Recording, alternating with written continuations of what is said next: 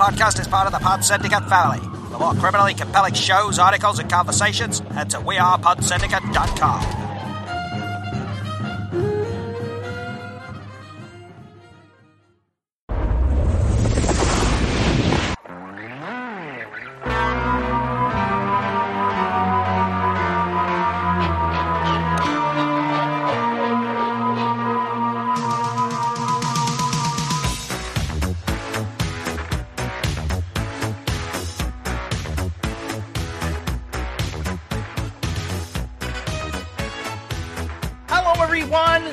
welcome to another NIM movie mini of a certain film called Ghostbusters 2, or should I call it a entertainment landfill deep dive into Ghostbusters 2? I am the Jason, and I am here with special guest Ken Proventure. Hello, Ken. Hello, Jason. Just let me say, we're the best, we're the beautiful, we're the only Ghostbusters 2 mini. That's right. yes. Yes, a deep dive into the landfill. Yes, we're here. P- picture a landfill. It's filled with pop culture items from your youth, right? There's uh, Atari Coleco games. There's old coin ops there. There's uh, you know VCRs and old televisions and movie uh, VHS boxes. You dive into the landfill. You swim through it like uh, uh, Scrooge McDuck, you know, and you pop up and you're holding Ghostbusters 2 on v- VHS, and you're like, I've got it!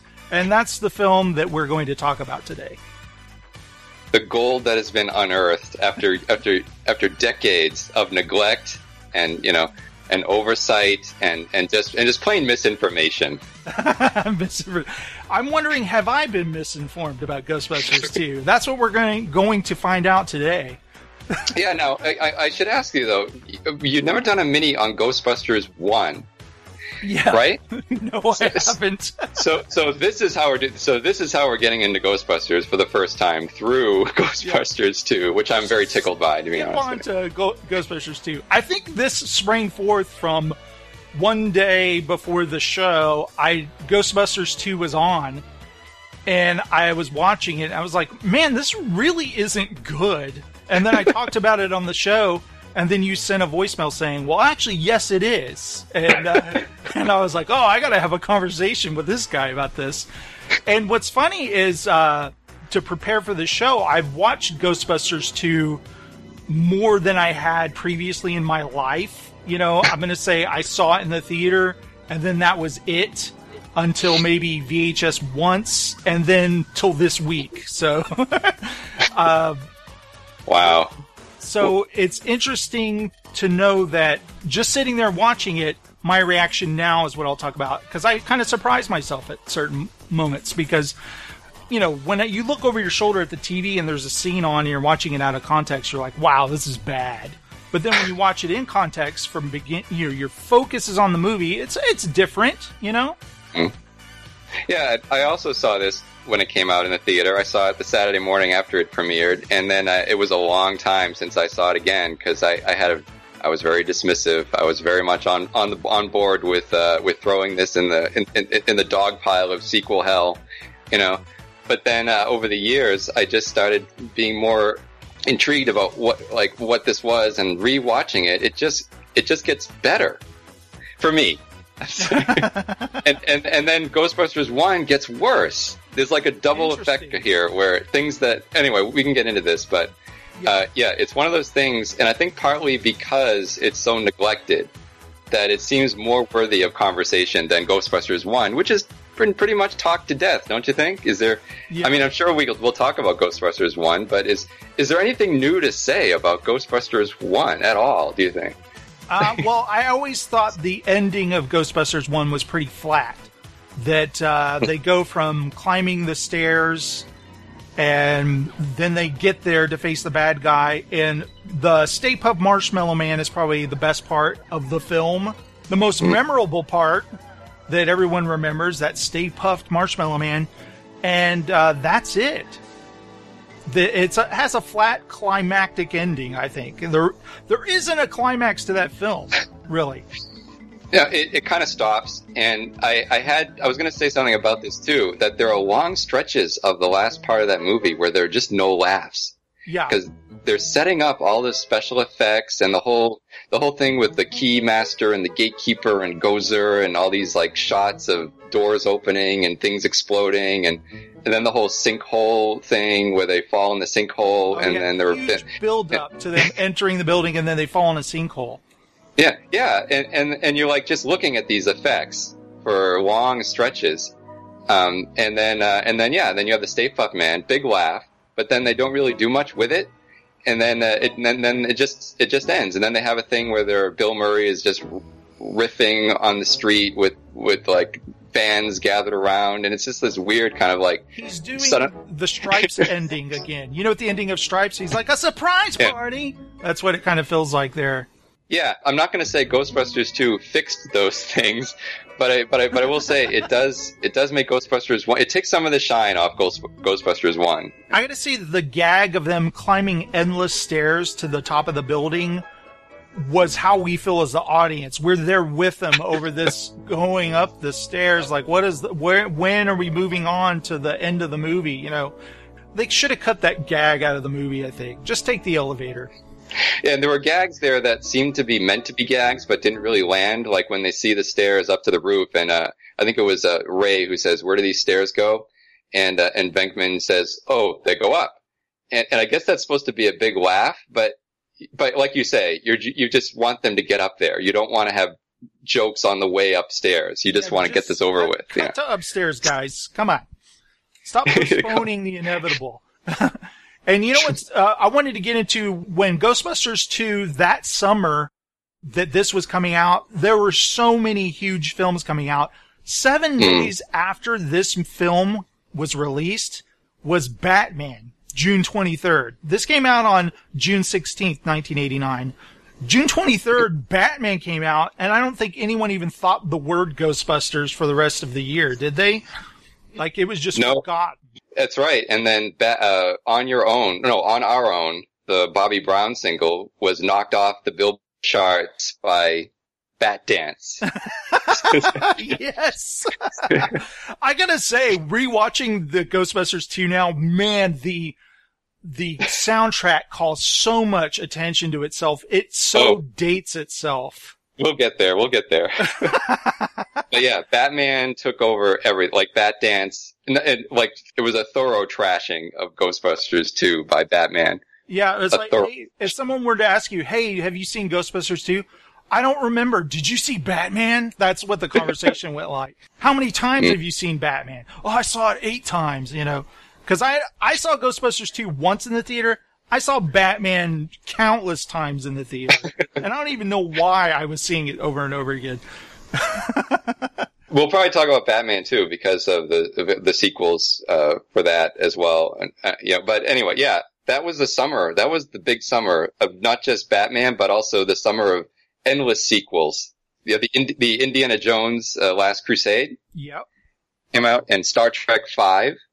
Wow. Yeah, oh, the bad one, as everyone calls it.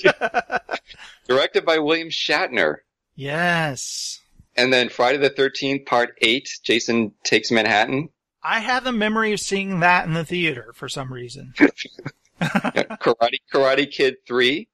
Uh, never saw that actually. I haven't either. A Lethal Weapon 2. Multiple times. Night, Night, Nightmare on Elm Street part 5. Lots of part 5s that summer. Yeah. Yeah. And then the immortal Eddie the, Eddie and the Cruisers 2. Eddie Lives. Yes. That's so funny. I, you know, I have memory of watching an entertainment tonight where they were talking about these movies coming out this summer. They were calling it like the biggest summer ever.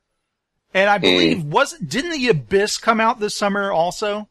You know, not a sequel, Yes. but Yes. It- It came out Yes. that August. So my mind was kind of filled with all these movies that I had to see. I, I was like, I got to see all of them. Yeah, there was also Premiere Magazine. I don't know if you read Premiere Oh, Magazine yes. back in the day. Oh yeah. uh, it, and they had these summer preview issues, which is like a big double issue, and they would try to predict uh, which would be the number one. They'd rank them, right? Which they expect to be the number one hit.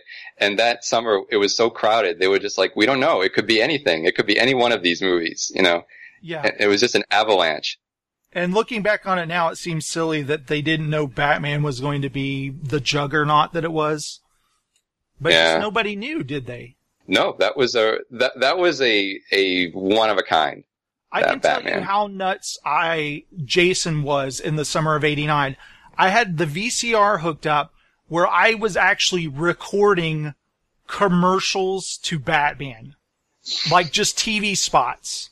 So I had a tape of like, you know, it would be like say Michael Keaton on the Tonight Show. I record that interview and then I record the Batman spot and then Entertainment Tonight would be talking about it.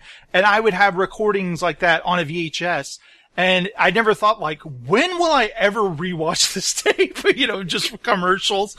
But that's how excited I was for Batman. You know, I was just like, just like insane. And then I was like insane hyped for, uh, The Abyss also. I was nuts about that. Yeah, that was something to see. That was really great to see in the theater. So I was a Ghostbusters fan. I, I enjoyed the first film, but it's almost like, yeah, let's go see Ghostbusters 2. Batman comes out next week. You know, it's just like, just something to see. And I don't know if I gave this film enough attention at the time. Well, I, I was also a huge Ghostbusters fan, and that was the first movie I think that really taught me how movies were made. There was a, a great book that came out called Making Ghostbusters, and uh, it was a, a beautiful, uh, thick paperback book, like a like a like a large size paperback book, which had not not only it did it have just articles in it, but it had the whole shooting script, and then it had uh, special effects drawings and and uh, and make uh, makeup effects and things like that. And they would even say, and they really interviewed everybody, and they said, "Here are all the things that we did on the set to change the lines and all this." And um, and it was that movie. Not only did I love it, but it it sort of getting that book and figuring out how it was made. I got to know like how what happens when they make a movie. Things change in the moment that suddenly become you know that that joke you laughed at was just Bill Murray improvising something on the set. You know. Right. Uh, and then the original concept of Ghostbusters, which still blows my mind to this day, that never got on the screen. You know, Dan Aykroyd's whole concept of, you know, we're going to set this whole thing in the pan-dimensional universe, and the Ghostbusters will be these working class heroes, you know, and we're hardly ever on Earth, and you know, uh, just these wild concepts that never. But then they said, no, we have to set this in New, in the real New York, you know. Right. Uh, which is where I think some of the problems began, but we can get into that in a bit. But yeah, Well, that's but yeah, and. I have, I still have the soundtrack album. Oh, I, I nice. listen to that soundtrack album so much. That's funny. Uh, what is the, uh, Dougie Fresh song Spirit the worst song on the soundtrack? That's what yeah.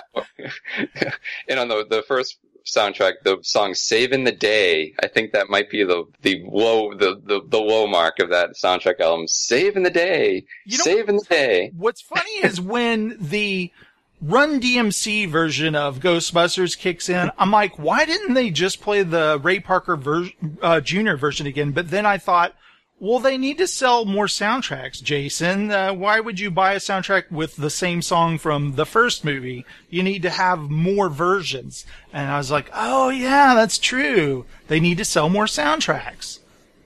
And there's only so much you can do with the, with a title track called Ghostbusters, you know? Yeah.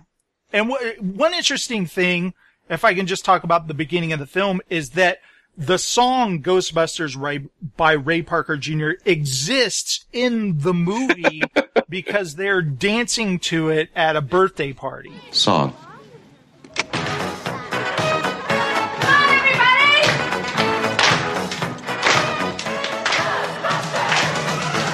There's something strange in the neighborhood.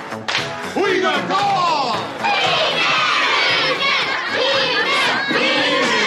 And it don't look good. Let's go get a beer, all right? Yeah. Isn't that a little strange? I I guess because they were international celebrities, right? So it, so you, you so you would think there would be songs written about them, they saved New York.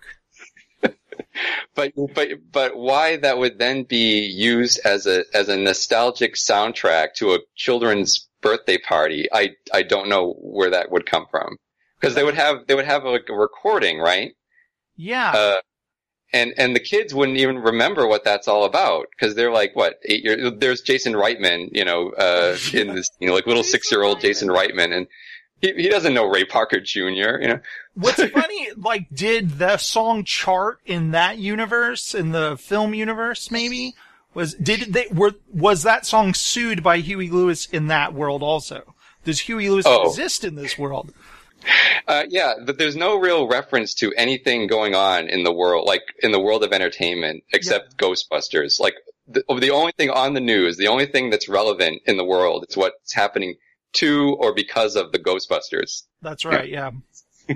and they always have to have the sl- one slime ball guy, bureaucrat guy too, that doesn't believe in the Ghostbusters, right?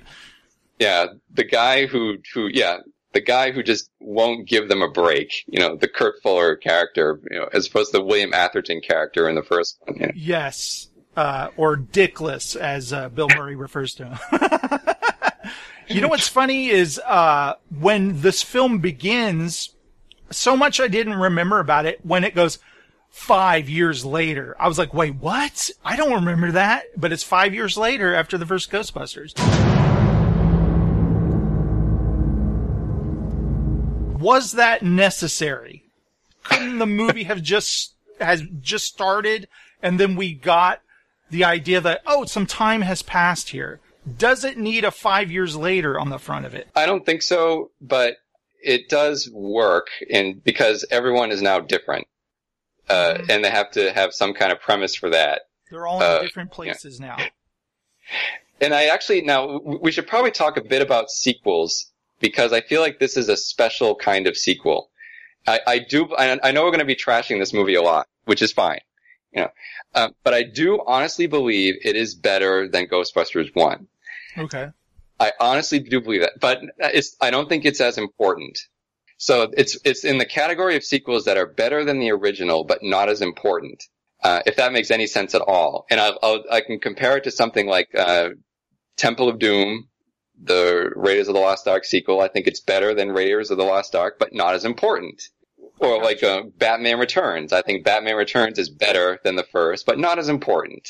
Well because yeah the the first film introduced us to the ghostbusters and we know what it is. And then say boom the sequel. Now they can tell a story because we already got the origin story i guess. Yes, and we can start with the with the gas pedal on, and then we don't have to bother with laborious introductions of you know who these people are. Which in the first movie they're introduced as as normal as you can introduce these characters, and that's part of the issue with Ghostbusters One. They try to make everybody really normal and relatable, and you know they're these academics, and they're not. They just seem like just uh, college academics who are a little mischievous, you know. Um, but in Ghostbusters 2, it's sort of like we start with the world is, is just completely, uh, lopsided. Nobody is normal. Nothing's normal. And the five years later, I think, just helps us think, all right, whatever. It's five years later. We're just, the world is just whatever. It doesn't matter. you know, you know what I'm saying? It just doesn't matter. It's five years later. Let's just pick up, uh, wherever we want. And these characters can be whoever they want. Uh, and I think I like them better in Ghostbusters 2, the way they're set up. You know, the way you've got Venkman with his TV show, you got Ray with his bookstore, you've got, you know, Egon with his, where is he at? I have this written down here, the Advanced Institute for Theoretical Research. yes i You know. would like that yes and, uh, yeah. And that, to me, that's where they should have started, you know, in these weird, they're weird from the start. I did like uh, Bill Murray's uh, strange talk show that he had a guy on there predicting the end of the world would happen on New Year's Eve. Milt, your new book is called The End of the World. Now, can you tell us when it's going to be, or do we have to buy the book? Well, I predict that the world will end at the stroke of midnight on New Year's Eve. This year? Mm-hmm. Well, that's cutting it a little bit close, isn't it? I mean, just from a sales point of view, I mean, your book is just coming out. You're not going to see any paperback sales for at least a year.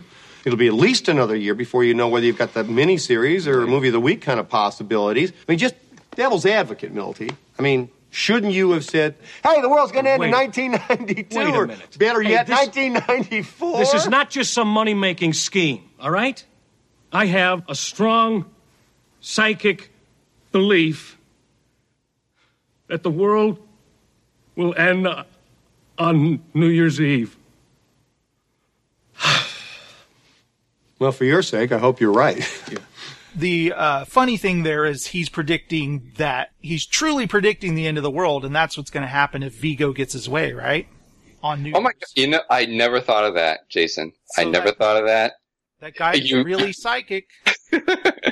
it's a payoff. It's Chekhov's. Uh, it's Chekhov's gun. Yep. The guy correctly was predicting the end of the world. Uh, but now, did the uh, did the did the lady who um, was visited by the alien was she predicting anything as well, or was she I just a think she crackpot? Elaine, now you had another date in mind. According to my source, the end of the world will be on February 14th in the year 2016. Valentine's Day. Bummer. Where'd you get your date, Elaine? I received this information from an alien. Crackpot, yeah. The World of the Psychic. I love this show. In fact, that should be a that should be a movie itself. The World of the Psychic. Yeah. I thought Bill Murray was, he was so Bill Murray in this introduction, wasn't he? Just the way he's looking at the camera.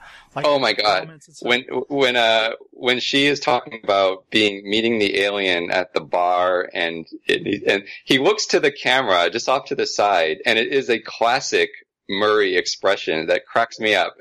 It's perfect. It just cracks me up because he knows he knows not only that she's full of it, but he's actually also full of it for hosting this show. Yeah. And then he looks at the audience as if to say, "And you know I'm full of it." yeah. And and, but this like- is what you want and I like the you know bit about like uh, hairless cats. Pretty weird, huh?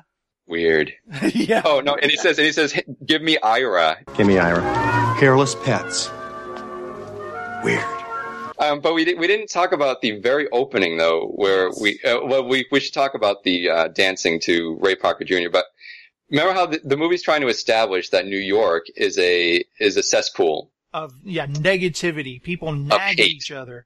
You can have this ticket and keep it. I'm not paying that ticket. You stop that Jesus! George, would you watch where you're going? honking, yelling at each other, and there's Dana pushing her baby Oscar, just kind of Yeah. oblivious to it all. and and you notice how that's not shot very interestingly Yeah. Yes, it's like this this like steady cam shot of the street, and it's follow. It shows you three things in sequence. You see like a guy with a parking ticket yelling at the meter maid, and then you've got uh, someone yelling at someone else, and you just like, and they're trying to establish that like this is just a, a city of hate, you know. Not a lot of visual flair, and then the baby carriage goes berserk, but then not a lot of visual flair either. You think something like that should be more cartoony just this uh, this baby carriage just rocketing through the streets, you know. Hey!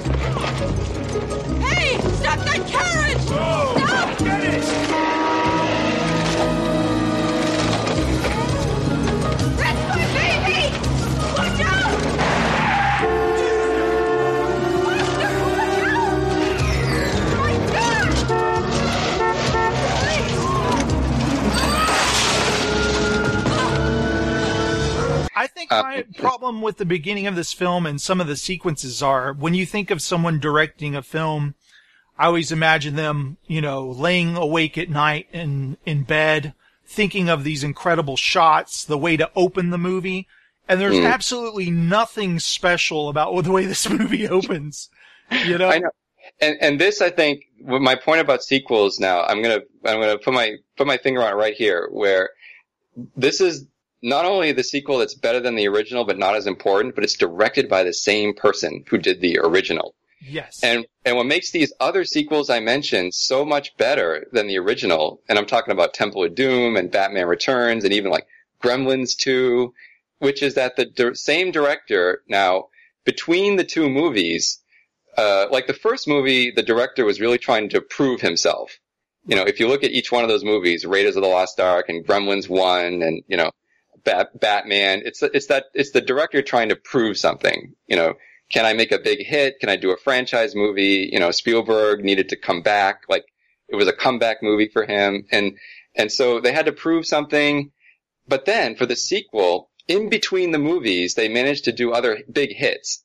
And so with this, when the sequel comes around, they had the power to do what they wanted. So they had nothing left to prove, you know? So they were able to just go nuts, which is why I like those sequels so much. And you say, talk about the opening sequence. Well, you look at Indiana Jones and the Temple of Doom, it starts with this amazing musical number. You know, the anything goes in the, in the nightclub. Before you even see Indiana Jones, it's like you've got a spectacular entertainment just from this, uh, dance, this musical sequence. And then with like Batman Returns, you have this whole opening credit scene with the with the uh, with uh, Pee Wee Herman and uh, with, the, with the birth of the penguin and all this. Just these amazing visuals of the you know the birth of the penguin and um, the music is wonderful and you just get a sense that these directors they're really just doing what they want, you know, Yeah. and and really delivering the top the best they could do, you know, because they had the power, they had nothing to prove, they could do what they wanted.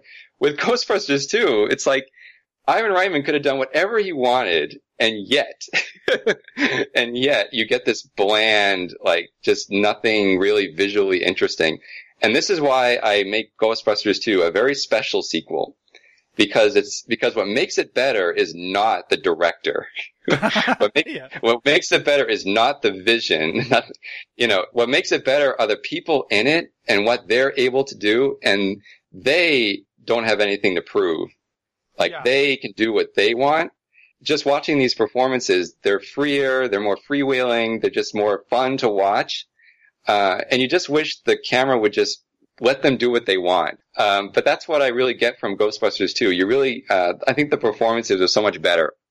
You know, it is Uh, funny when you think about the opening to most sequels, blockbuster sequels. It's Ghostbusters 2 and the effects in the opening scene is a, what do you call, a stroller rolling Mm. through traffic, probably being pulled on a string, but there's like no CGI or animation in that scene at all. It's just people going, oh, and cars, you know, stuff like that.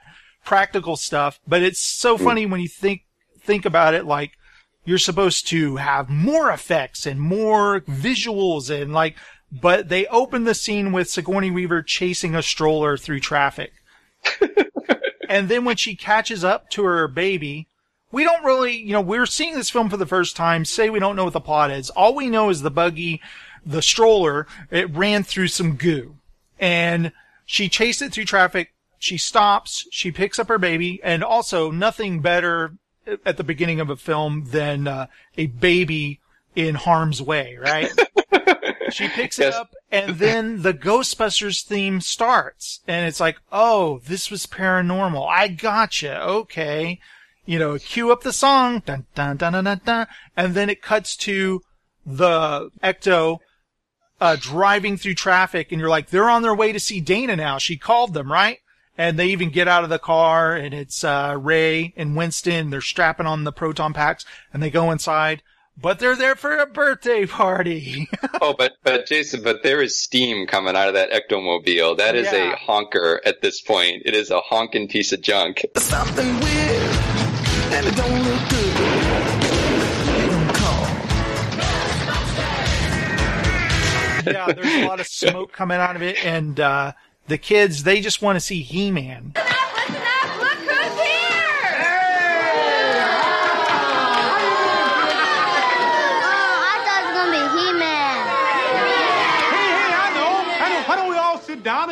Have fun? Yeah! And I guess one thing I thought of is like, do they have a guy dressed up in like a muscle bound suit that goes to birthday parties as He Man?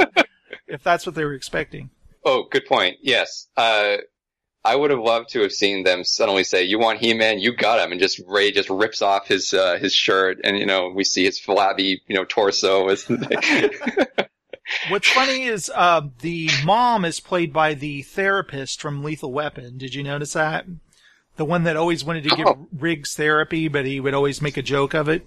no, but this movie is packed with cameos that uh that, and that's just another one added to the list. Yeah. Oh my god. And of course, the little kid. you know, You know, my dad says you guys are full of crap.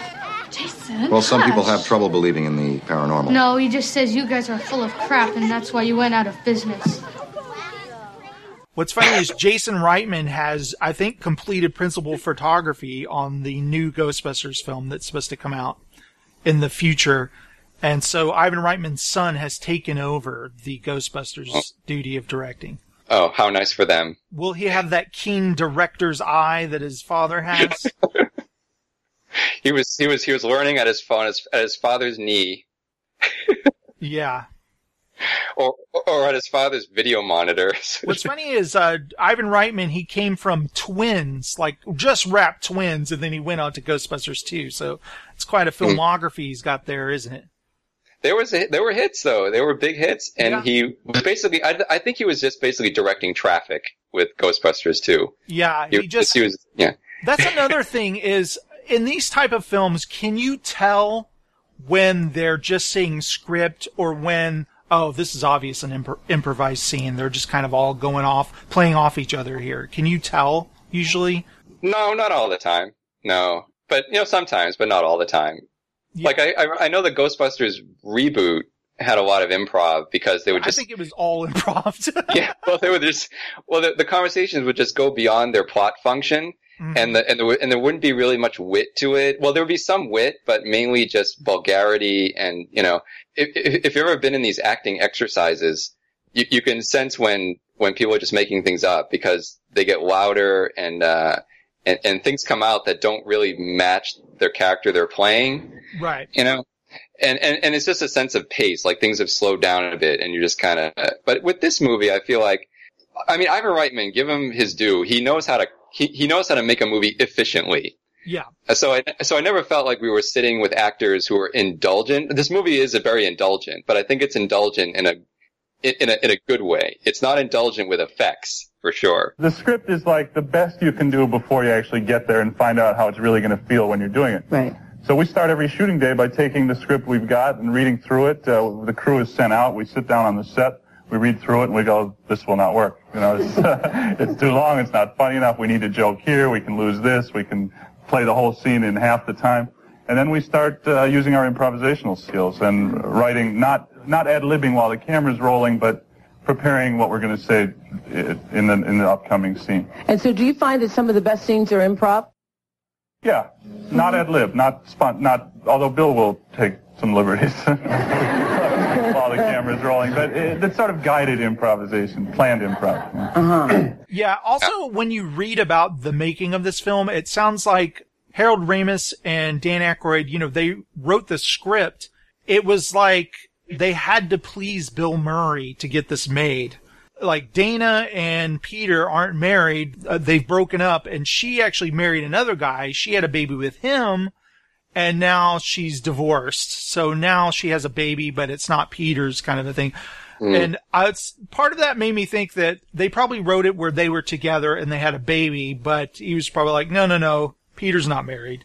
Uh, make it so she's divorced. And it's like, oh, okay, let's make that note in the script. It just like, why? But okay, you know, it's fine, but I just wonder that different things. One of my main problems also is like in the first film, I thought Egon and Janine had all this chemistry, but Hmm. in this film, they're like, no, no, no, Janine and Louis. Louis. And oh, that's- that's, one of my favorite things about Ghostbusters 2 is that couple, the nerd, the nerd couple. The, they have the, you know, the, the groovy hipster from, from the village, that's. Janine now, and then the nerdy accountant. I, I think they were one of the best things about Ghostbusters 2. Their, their chemistry is really, I will say I, I enjoyed it. My favorite scene in the entire film involves Louis, and I think that Louis Tully is needed desperately in this Yes. film more. He Yes. needed to have some importance in the film. Absolutely, yes. But but now you mentioned the backstory that the, the what what happened during the five years. Things happened to these people, and and uh, and none of it is really funny. Yeah. Uh, but it definitely things have happened, and I like how Egon, uh, Egon puts it to Dana. He says about Peter. He says he was borderline. Peter? Well, he was borderline for a while. Then he crossed the border. Then he crossed the border. yes. Because that's the one thing. She wants Egon's help because she senses something paranormal happened here. Could he investigate it? But one thing, don't involve Venkman. And he's like, okay. And what do you think of that scene where he's got the little meter and he's like, "Wee, wee, wee, wee, wee, wee," and he kind of turns around and he scans her and it's like, "Wee, wee, wee, wee." Does he ever mention me? No. Well, we we didn't part on very good terms, and then we sort of lost track of each other uh, after I got married. what is that about?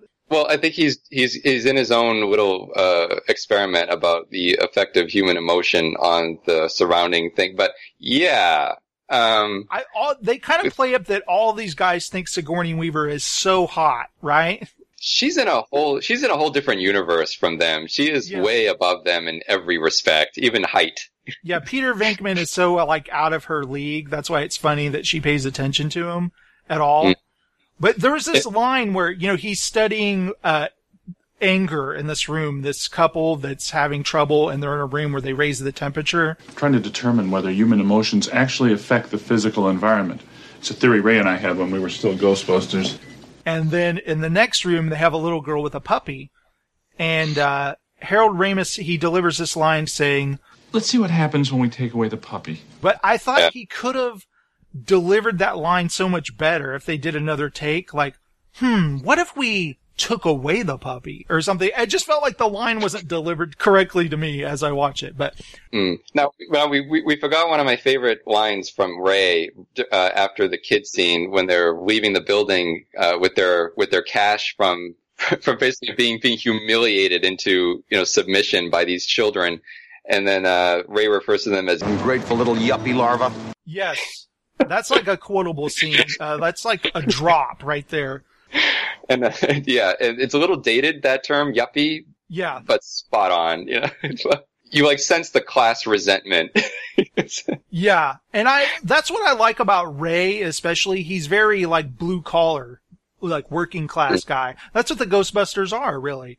They're kind of failed Yeah. scientists. I don't know what this Institute of Theoretical Science is or where he gets his funding or how it has such a, like a prominent placard on the front of it, but the science he's studying seems ridiculous on the inside. But what's well, funny, yes. What what what corporation is is funding this? yeah, but it's funny Okay. he's studying human emotion in environments, but that ends up being what the movie's about with the slime also, right? Mm, How human emotion affects the slime. So they got a kind of got a thing going on here. yeah, lucky for us, that's what Egon's up to. You know. And I like But, uh, that Ray has his own occult, occult bookstore. Can I say that word correctly? Occult bookstore. Good line when he's uh, when there's a customer leaving the store. That's how they establish the store, and Ray just says, uh, My best to the coven. Yes, I thought that was funny. I didn't catch it the first time. I caught it the second time. I thought that was funny. Yeah, that's where Ray should be. Ray now Ray is just he should be this really uh, isolated, you know, obsessive guy. Not a lot going on except his own like uh, pan-dimensional, you know, consciousness. And uh, yeah, Uh, The, the movie gets that much better, I think, than the original. I love that Ray and Egon just get each other. You know, Mm. these two guys just get each other, and I'm not sure why Peter is friends with them at all. Well, Peter. Well, they, they established that Egon and Peter. Well, what Egon says, because Dana says, "Have you seen Egon, uh, Peter recently?" And Egon says, "Nope, not for years." Like Peter just left. He just he just zoomed away. He he, he went straight to cable access TV to, to public access television. You know. Yeah, I would totally watch that show if it was on the air too, just because what a train wreck it was. But it seems like uh, maybe uh, she's out of Peter's league, or Peter's out of her league, is what I meant. Maybe he felt that way too, so he kind of sabotaged their uh, relationship. Uh, well, it, there's a whole shadow thing here. Like, and you you mentioned it earlier about the back, you know, how this movie was made, and it all depended on Bill Murray. And really, this whole a lot of this movie revolves around Bill Murray's character, right? Is is he is he going to redeem himself? Uh, and that became the Bill Murray persona when when he came back after basically going into uh, exile to France for four years after The Razor's Edge was a huge Yeah. flop. So he That's goes off true. to France and then comes back and then he makes and, and then he decides to, to have this persona of I was once this this asshole who didn't care about anybody, but now I do care, but I'm not going to lose my edge. I'm a man. I'm sensitive. I need to feel loved. I need to be desired. So he keeps his edge, but now he fills himself with with I don't know what you call it. I don't know what you call it, generosity. And so, and so this backstory of where he, what happened to him, uh, you sense that he had some kind of experience where he became a different person. But then in, on World of the, of the Psychic, he is completely the Peter Venkman from Ghostbusters 1, right? What do you think of that line he says to Oscar when he's alone with him and he says, You know, I, I should have been your father. I mean, I could have been. he's very passive aggressive. He's very passive aggressive. He says, you know, he says, you're an ugly baby, just saying, you know, because your father must have been inferior to my looks or something like he's that. He's like, you smell. Did your dad smell? Well, he's ugly. I mean, he's not Elephant Man ugly, but he's not attractive. Was his father ugly? Don't listen. And he stinks. You're ripe, senor. Did his father stink? Yeah. Daddy was a smelly, huh? What's your name? His name is Oscar. Oh, named after a hot dog. You poor man. But he has this, like, he has the way of making you like him even though he is a jerk. yeah, Very, very few, very few comedians can do this. You know? that's true. Yeah. There's something about his, his salesmanship that is sort of transparent. Like, he's sort of selling you something while making you think he's selling me something and we're all in on the joke. So he can be as rude as he wants because I'm not buying any of this. So, so, so we're just going to play this out and you'll, you'll say the most outrageous things you can, but I'm just going to keep laughing because I don't take you seriously. And you know I'm not supposed to take you seriously. That's what's funny is we live through Dana's the way she reacts to him. Like when he Yeah. first shows up, she's kind of like, ugh, but then she like immediately kind of is succumbing to his charms again. Well, I know I'm just asking for the big hurt, but I thought I'd give us one more chance. He, he tortured me. He pulled my ears. Hello, Peter. Hello, Dana.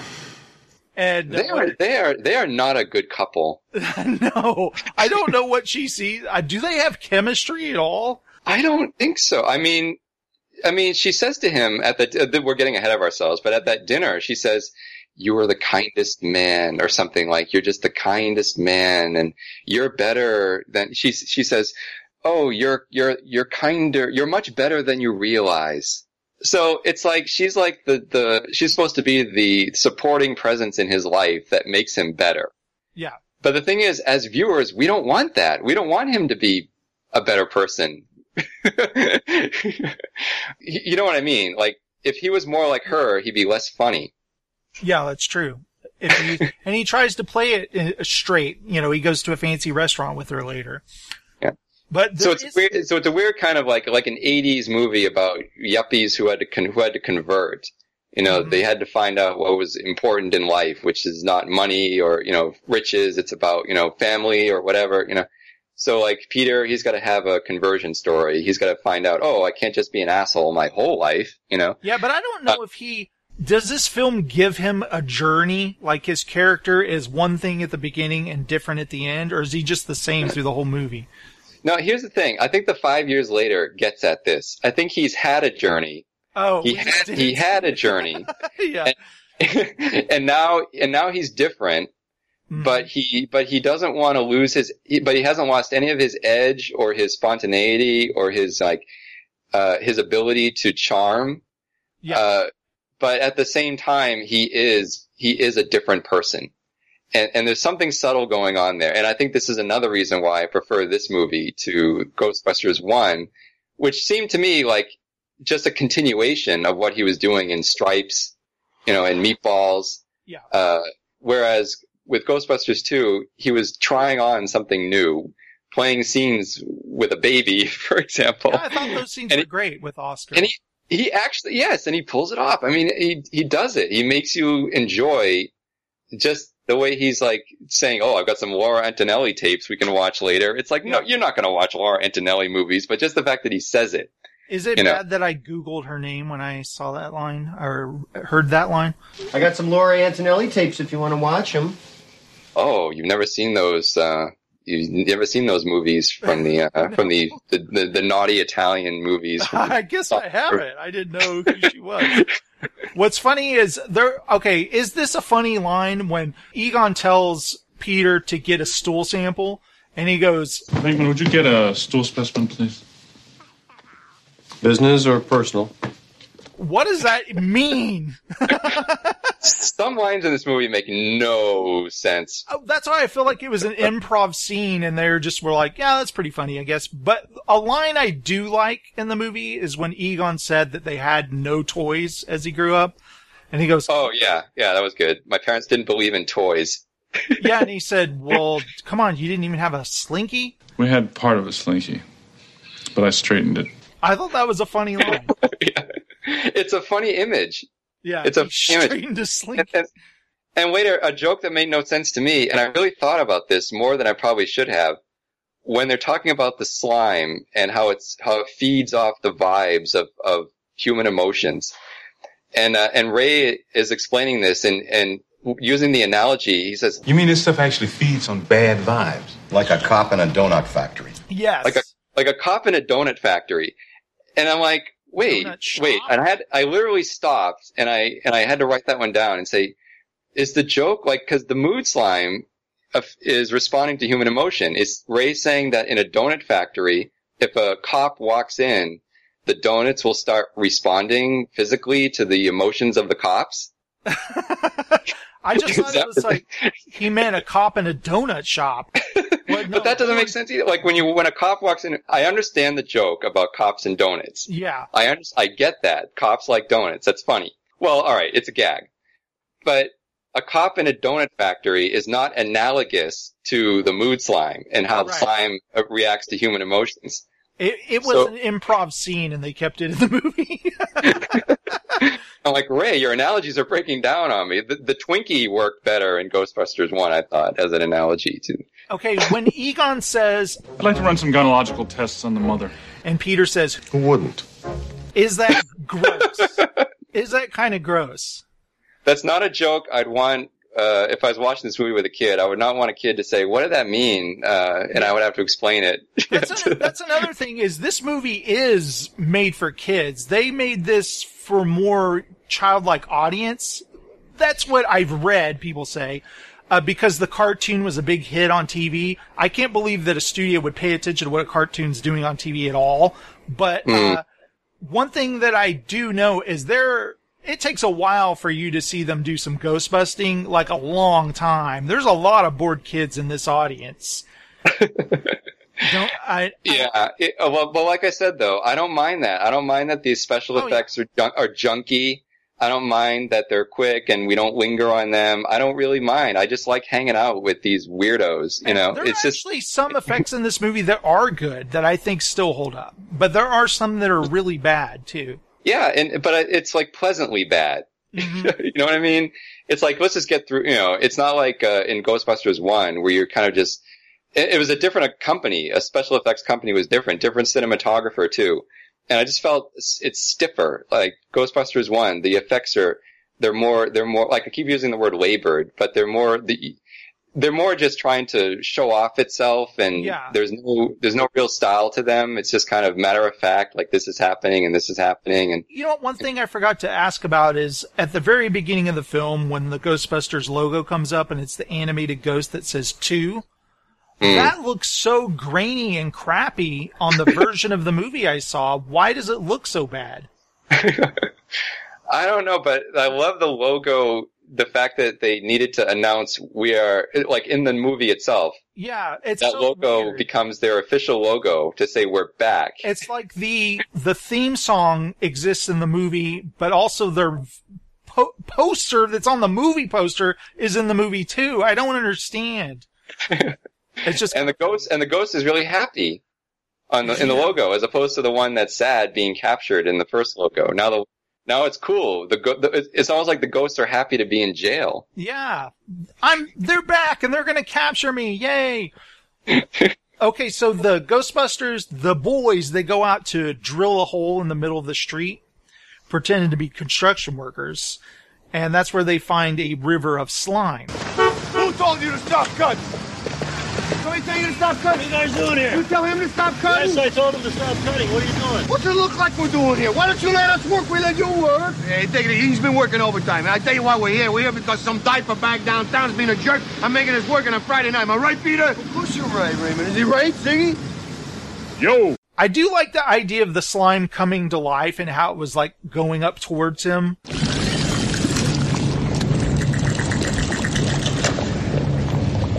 Uh, okay, boys.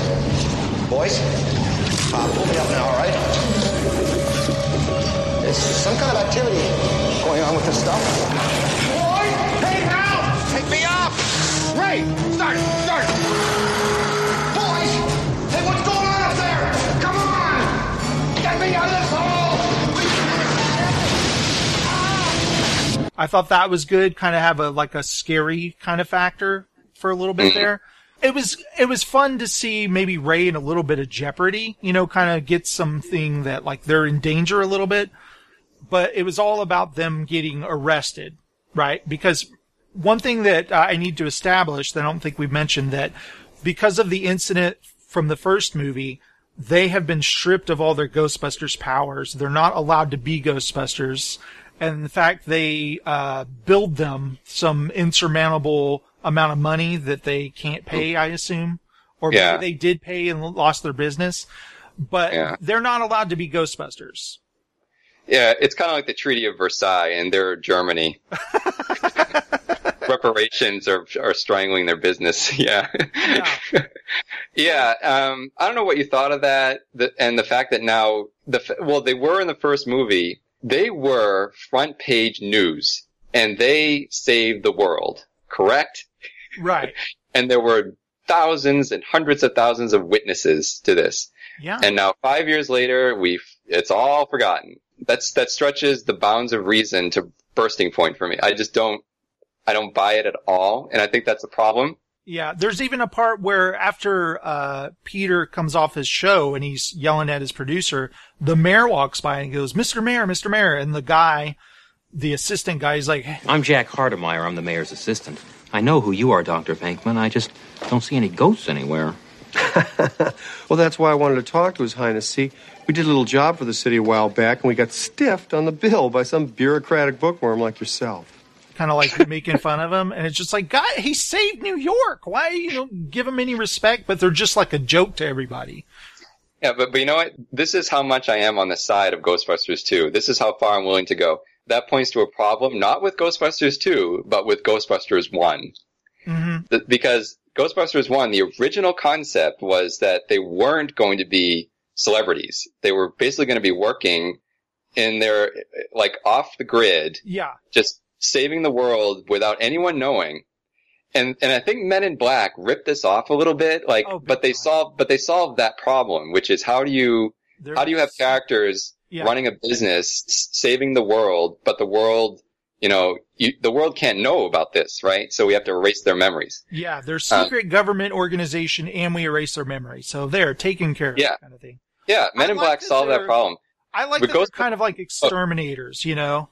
Yeah, and, and, and all their work is unsung because, and that, you know, no one appreciates them like we do, you know. That would be so much better than what happens in Ghostbusters 1 because they had this whole thing, well, now we have to set it in New York. They have to be real people. We have to, we have to identify with them. They have to be here, normal people, you know, so we set it in New York and, and, but then if you set it in the real New York, then you have all these consequences and, uh, real, real, in the real world, these re consequences that then make no sense when you Yeah. get into, you know, I mean, I uh, can understand peop- some people not believing what they saw, like, oh, that didn't happen or whatever.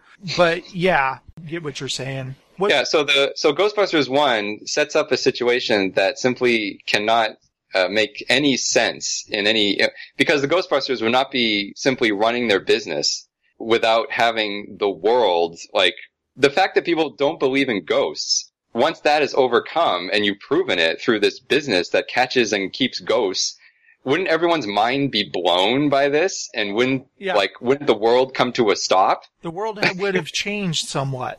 Yeah, but instead it's just like, oh, this corner of the upper east of, of, of the lower east side of Manhattan is now running this business, running ghosts, and they make they make it on the cover of Time magazine, but that's as far as it goes. Yeah, yeah, yeah. That is funny. It's just kind of like, forget about all that. This is the sequel. Just come on, let's go, you know? yeah, so so now the sequel is burdened with this unsustainable premise. Uh, and I think they do what they can with it, and I and that's fine with me. I I will forgive it all of those flaws. The fact that okay, they forgot everything the Ghostbusters did in the first movie. I am fine with that because it never made sense in the first place. You know. By the time this movie ends and like pretend that there was a Ghostbusters 3, I would have loved to have seen them be like the fire department. They have government jobs. They work for the city as Ghostbusters. The mayor, he vouches for them and they work for the mayor and that's it. I could have seen that and there doesn't have to be them against the man anymore. It could be them just kind of like solving some kind of crisis, crises or something. That villain character of the the stuck up suit wearing, you know, elitist, the one who follows the rules, you know. Yeah. To, to me, that's such a college comedy uh, stock character. Yeah. That by, that by 1989 is so outdated. yes. the guy who won't loosen up, you know, the tight ass that, and now you just, it's a college comedy stock character that just doesn't, I mean, it just doesn't work. Yeah. Let me ask you about the Vigo scene. When it cuts to the museum, we barely know Janosz. Okay, all. we will, we will get to Janosz. well, they're, when they're there, when uh, Ray is being pulled up from the slime, they cut to the museum, and without setting the tone or anything, you just see Janosz get zapped.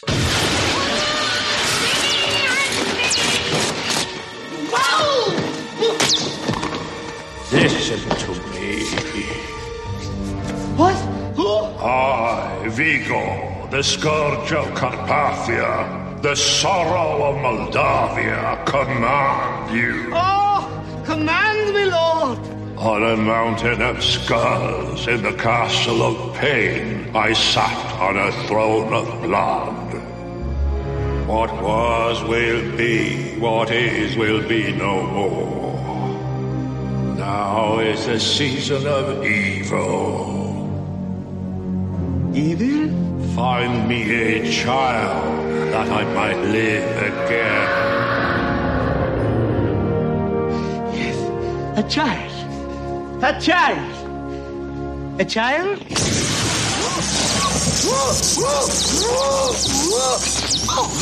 and he's like, oh, oh, oh," and he's like, um, uh, Vigo is talking to him about bringing him a baby. And I just, when I watched that, it happens so suddenly. There's no like subtle like building. There's no like, just kind of set the tone, show the room, show how scary it is, the painting in the background, and then work your way up to it. But instead, it just cuts to him. He's right up to the painting and he gets zapped like that. And we're like, oh, what the hell's going on here? You know what I mean? Yeah, and I like I like the speed of that because, like I said, I don't mind not having laborious effects setting up the situation because what it really gets to for me is is Janosz hearing that he will be commanded and then saying, "Command me, Lord." yeah, he gives it really fast, doesn't he? that to me, that just get to that. Just get to that. You know, don't don't don't tie things down with setup. he visits Dana to uh to you know he's like hey how's it going because remember uh Ray causes a uh, blackout in the entire city of New York just it's Yeah. all uh, darkness and he's like hello I just was in your neighborhood you know Oh, uh, hello. Uh, yes. Well, uh, I, yes, I happen to be here in uh, this neighborhood, and I thought that I would stop by to see how how it was you. You know, because of all this blackness. Oh, it was. We're fine. Thank you. Well, Thank- then you're okay. Well, uh, uh, how's the baby? Oh, he's he's okay. Yes.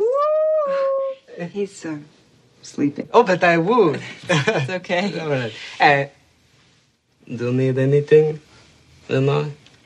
Do you want me to come in? No, thank you. Uh, well, just thought that I would check. You know. Well, hear you. Don't let the bed bugs bite. Good night. Janosz I think that's funny how he's shot down but I was like was he there for the baby that night and then he just kind of gives up very easily He goes woo woo, and then she, they say, "Oh, I wooed, I wooed. Is the baby awake? I wooed." Yeah. um, yeah. No, I mean, look, it. I even forgot. Like it had been a few years since I've seen it. I forgot how this movie even ends. I forgot the whole idea of why why is the baby necessary? Yeah. Like what does Vigo want and what is the baby supposed to do and why is Janosz getting the baby? I forgot all that. And you know what? I don't mind. I don't mind forgetting all that. It's like There I don't care, you know. in this film that I feel like I feel like the scene went on much longer and they cut hmm. it or they reshot it and added this to a previous scene because sometimes things seem disjointed to me. Yes, and you know the scene with the bathtub. Um, does that come? Bef- does that come before or after the blackout? That is after the blackout. Yeah. Oh, okay. Because I thought there was a strange cut to that. It seemed like we were cutting from one, like there was something in the museum that then cut to Dana's apartment that seemed like suddenly we're hours ahead. Yeah, so first what happens is because, okay, he visited Dana's house and then she shot him down and he walks down the hallway with headlight eyes.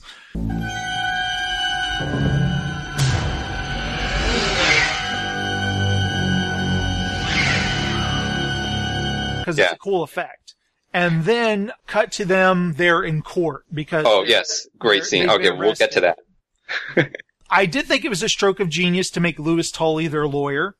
But wait, wait, and, and then later there's a scene where the Ghostbusters are almost burned to death. At least uh, Ray and Egon are almost burned to death. Oh yeah, And- yeah, Yeah, and then Winston saves their lives. yeah. Uh, they gave Winston something to do. And, I, and then I read that they threw that in because they needed like the sinkhole scene in Ghostbusters One that makes me hit fast forward every time. Uh, they threw that scene in there where they almost get burned because they thought we needed to make it more threatening. We needed to make it seem like these guys could die at any time. It's like, oh god, you know. Louis being their lawyer, the judge is the hammer. He's like this very unforgiving judge.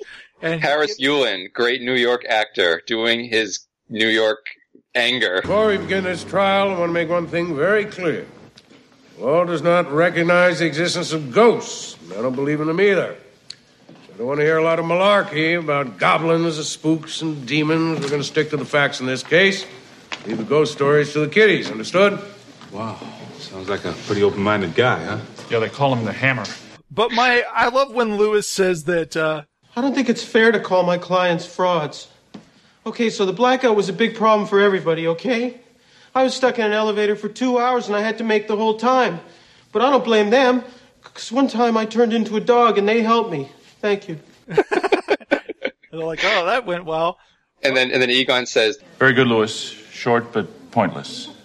Yeah, my favorite scene in the entire movie, just when I watch it, because Rick Moranis is such a comedic genius, is the leading the witness scene with Peter.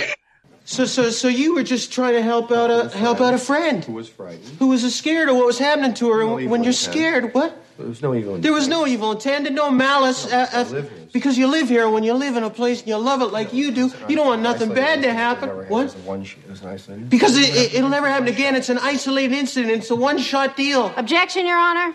What? He's leading the witness. He's just kind of talking along, and uh, Peter's just kind of like mumbling under his breath. that, that's that's Peter leading the attorney. Yeah, yeah.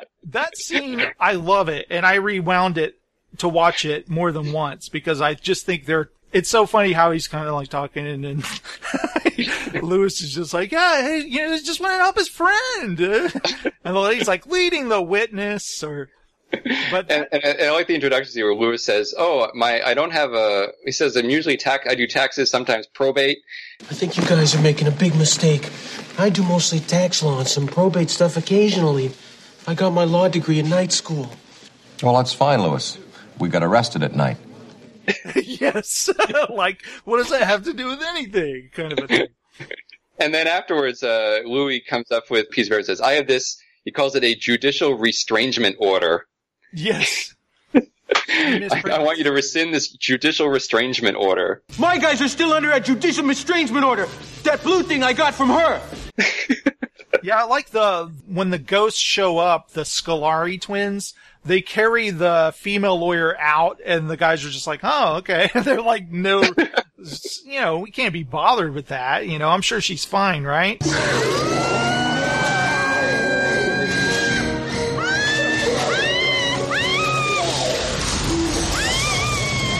Yeah, that was a mess. that whole scene. like, but like I said though, just get it over with. Like it's fast, it's cute. I mean, it's fine, and the and you know whatever.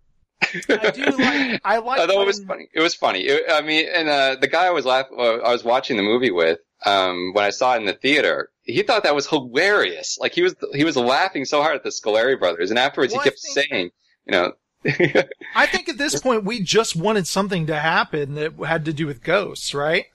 When that's true. happens. I That's do love when Peter says, There are some things in this world that go way beyond human understanding. Things that cannot be explained, things that most people don't want to know about.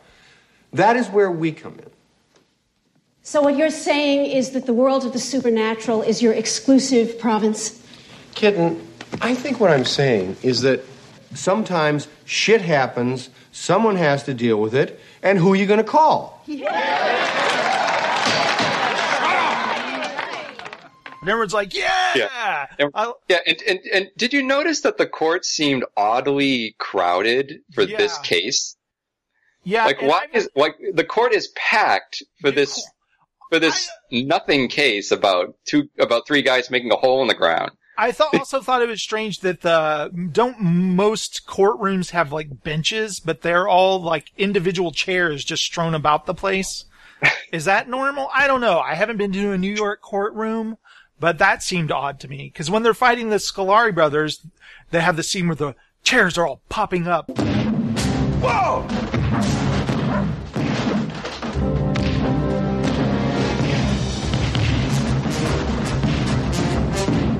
And by the way, they overreact to that. Like, you guys have seen ghosts before, and you're like going, whoa, these chairs are flying everywhere. I thought, guys, you're overreacting to these chairs. You guys have seen the Stay Puft Marshmallow Man. Why are these chairs making you guys so startled? Didn't you think that was funny? Their reactions to the chairs? They're just kind of like, whoa!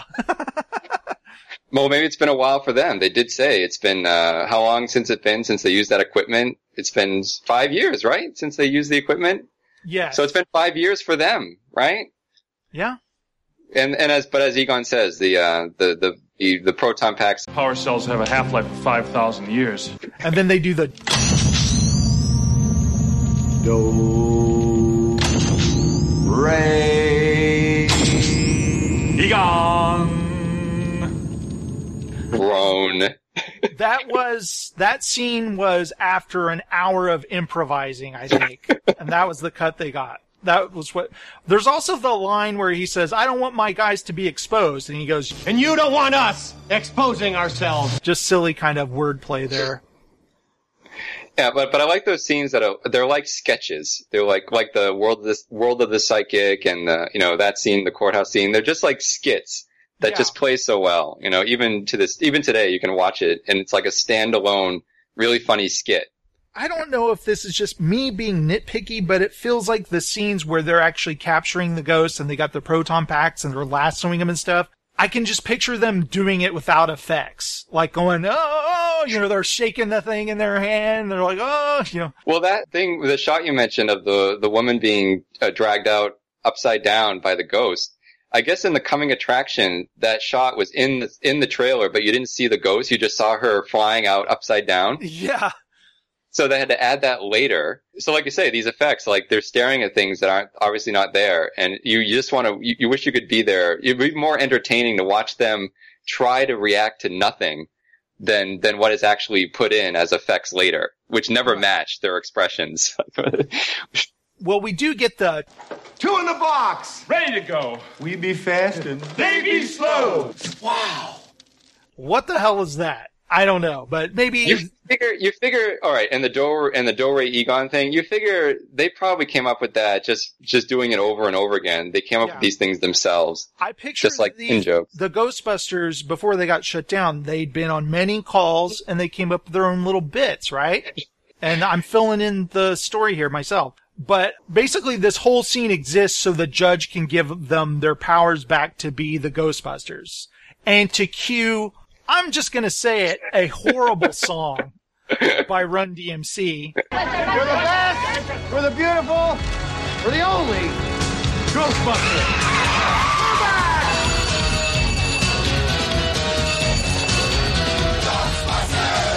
Ghostbusters. Ghostbusters. Yes, we're back. And we get a montage sequence where they're back in business, baby. Mm. Yes, they are, and and yes, that is horrible. That is a horrible montage of you know.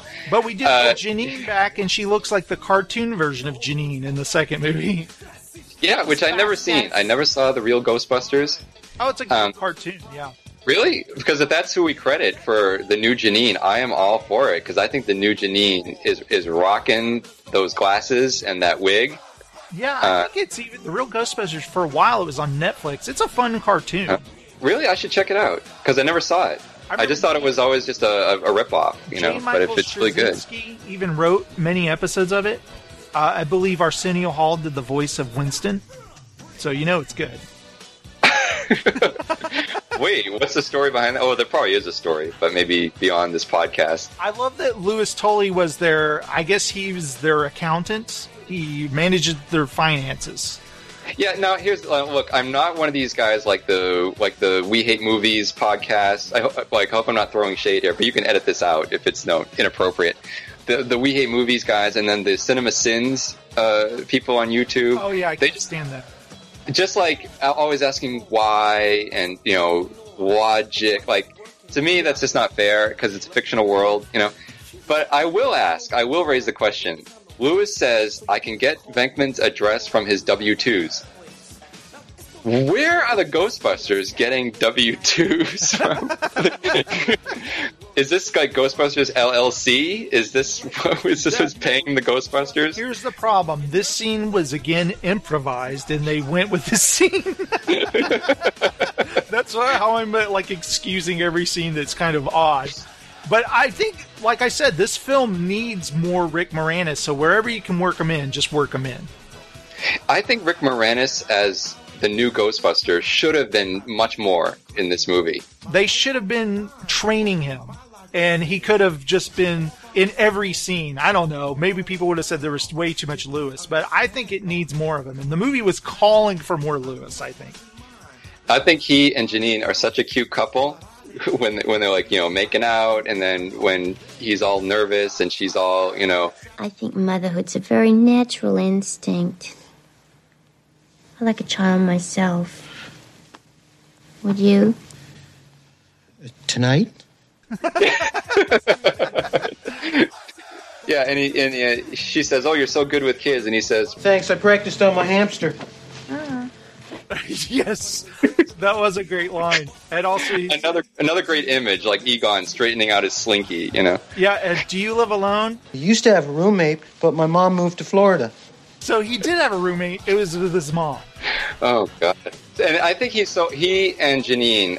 Do can I get you on board with this, Jason? They are better than their than their counterparts in Ghostbusters One. Do we have that? Score one, score two for those two characters. I thought Louis had a lot better stuff to do in the first Ghostbusters. Remember that he's having the party where he's tell- talking about like Mm. each of his guests. He's like, "Hey, they saved so and so on their tax return and all that." And he's talking about all the food and you know he had a lot of great scenes. He's didn't get enough stuff in the sequel, enough material to play off. The courtroom scene was the most he has to do in the movie. The scene Mm. leading the witness is his best part in the whole movie. Later on, as he's a Ghostbuster, he's just kind of running around and being silly, but I just felt like he needed more interaction with everybody. Yes, okay, I'll give you that. There should have been more of Louis in Ghostbusters 2. But his character in Ghostbusters 1 was such a one note, and I think that is, again, another stock character from these college comedies of just the, you know, the nerd who can't, you know, who can't get anything going with the girl, you know, and then, and then at the end he gets the girl, but only through divine intervention. You know, it's, it's like, oh, you know, not enough, not enough for me with that. Remember, he kind of had a thing for Dana in the first film. I thought it would have been funny when Dana shows up and he's making out with Janine. Like he would have been like, "Oh, Dana, you know, I don't mean to. I'm kind of interested in her. I don't want to hurt your feelings or anything." Like he's kind of oblivious, like she might be interested in him some way. I don't know. But I, but I do like Janine's uh, whole performance. Like Annie Potts, I love her whole performance in that scene because she just looks she just looks totally debauched. yeah. She's got this like her hair is all str- string like it's all like it's all worn out and she's got like this expression of just like, oh, you know, I'm exhausted. And then, uh, and then Dana says that, you know, the, the boys got arrested and Annie Potts just goes, typical. Yeah. I gotta say, like back on this, we're still in the Run DMC uh, montage. Okay. Yeah. the nightmare that will not end. They show a strange scene where they're in a jewelry store and there's like lasers and they've got sunglasses on. I felt like that was a deleted scene that we're just seeing part of. Like there was a whole setup here and what they're doing because there's no explanation to what's going on. Is there? No, and then the jogger as well. The the they got the the the jogger running around, uh, Yeah. r- running around the Hudson River, and uh, that seemed to be part of a bigger scene. Yeah, it felt like we're seeing uh, deleted scenes in this montage, or at least Yeah. Well, well, well, just like in Ghostbusters One, when you have Dan Aykroyd uh, dreaming that he's in a you know an old castle and and getting you know uh, orally pleasured by a ghost. Well, that was an actual scene in the movie uh, that they cut out and then stuck back in as a dream sequence. Yeah, I believe you can even uh, read what re- what happens in the novelization. So I Hmm. wonder if the novelization of Ghostbusters 2, I can see what's going on in that jewelry store scene. I don't know. Because I've always wondered, because it looks like they destroy the jewelry there. I don't know. But also we see Slimer eating Louis's lunch, and he's like, hey, you! And Slimer's like a big time character in the cartoon. He like lives there at the firehouse with the Ghostbusters. He's like their buddy. So it, Hmm. it felt like they were throwing Slimer in there like, hey everybody, Slimer, you're all fans, right? Fans of the cartoon, they're throwing him a bone there. Oh, okay, so that's why that fan service did nothing for me. Yeah, and so there was even more fan service. Apparently, they had a whole subplot with Louis trying to capture Slimer around the firehouse because there's a deleted scene where he almost like uh, zaps Janine with a proton, the proton pack, and he's like, Mm. "Oh, I'm sorry, I didn't see you there," or whatever. And I read that test audience, they were like, "What is all this? Like, why does it keep cutting to Louis?" So they were like, "Okay, cut it out." Oh, but then we have to add a scene where the Ghostbusters are almost burned alive. Oh yeah, we need that scene in. We'd have to re- reshoots for that one. we need them in peril here. but we also get a scene, okay, after the montage is over, we get a scene where they're showing the slime to uh, Peter that it's psychoreactive. It responds to human emotions. Watch this. Go ahead, Ray. You! You worthless piece of slime! You ignorant, disgusting blob! You're nothing but an unstable short chain molecule. You foul, obnoxious moth! You have a weak electrochemical bond. I have seen some disgusting crud in my time, but you take the cake. You're, you're just. This is what you do with your spare time. But that scene was the one that was shown when they did the talk show route, going on the Tonight Show and then Good Morning America and all this. And they always have to show a clip from the movie. It's always that clip they showed. Yeah. So I feel like I've seen that scene with Toaster and the slime, you know, uh, like a hundred times. I Yeah. remember watching excitedly, and I probably had it on VHS. I recorded it. The cast of Ghostbusters on Oprah Winfrey show, and they showed that scene. Mm. Yeah, and that, that- I know it by heart at this point. Oh, you, you hound, you hound. You're not sleeping with it, are you, Ray? Oh, you. It's always the quiet ones. You hound. Yeah, yeah, he was turning into Bill Murray from Stripes in that scene. You know, And, and Egon, Egon mocks it by saying, "You have a weak chemical bond." So the they put on some Jackie Wilson. Your love is lifting me higher, and it's dancing around. It's a cute scene, right? It responds to music, so we've been doing some experimentation, playing easy listening, middle of the road type stuff. You know, Paul Young, Dust in the Wind. That works okay. Works Dig for this. me. Loves Jackie Wilson. You guys do this at night when I'm not here? Oh, I get it. It sings. It sounds exactly like Jackie. That's fantastic. Just watch.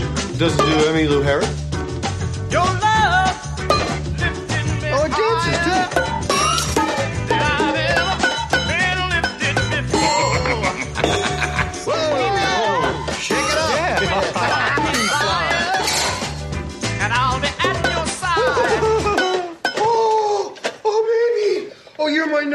Christmas boutique gift item. Right, and the first time somebody gets mad, the toaster could eat their hand. That's a uh, improvised scene that went on too long. That yes, that one felt like you're you're indulging the actors a little bit there, but whatever, it works.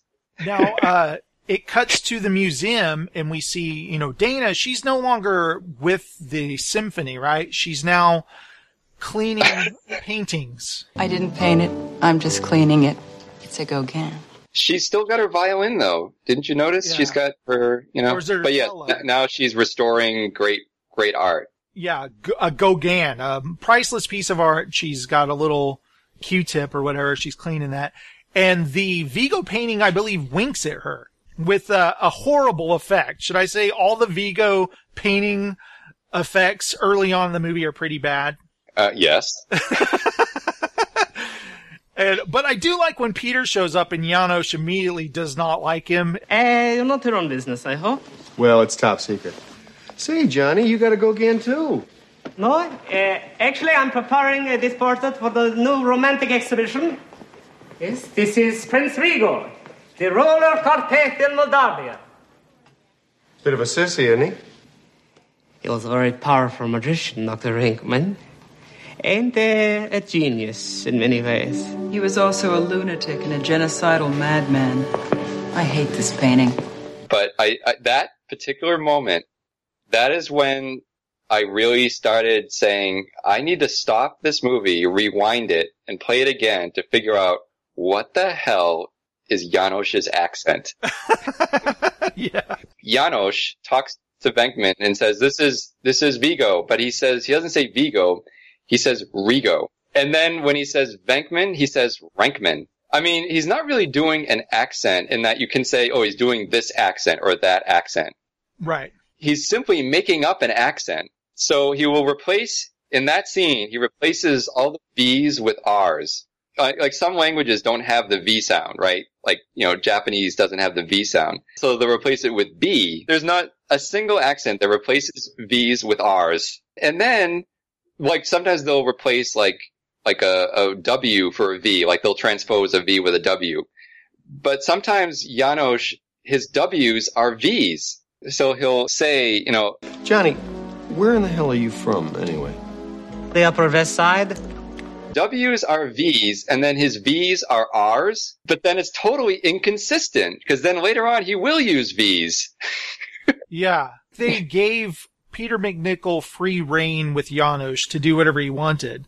And I do like that scene. Where are you from? And he goes, I'm from the West Side or whatever.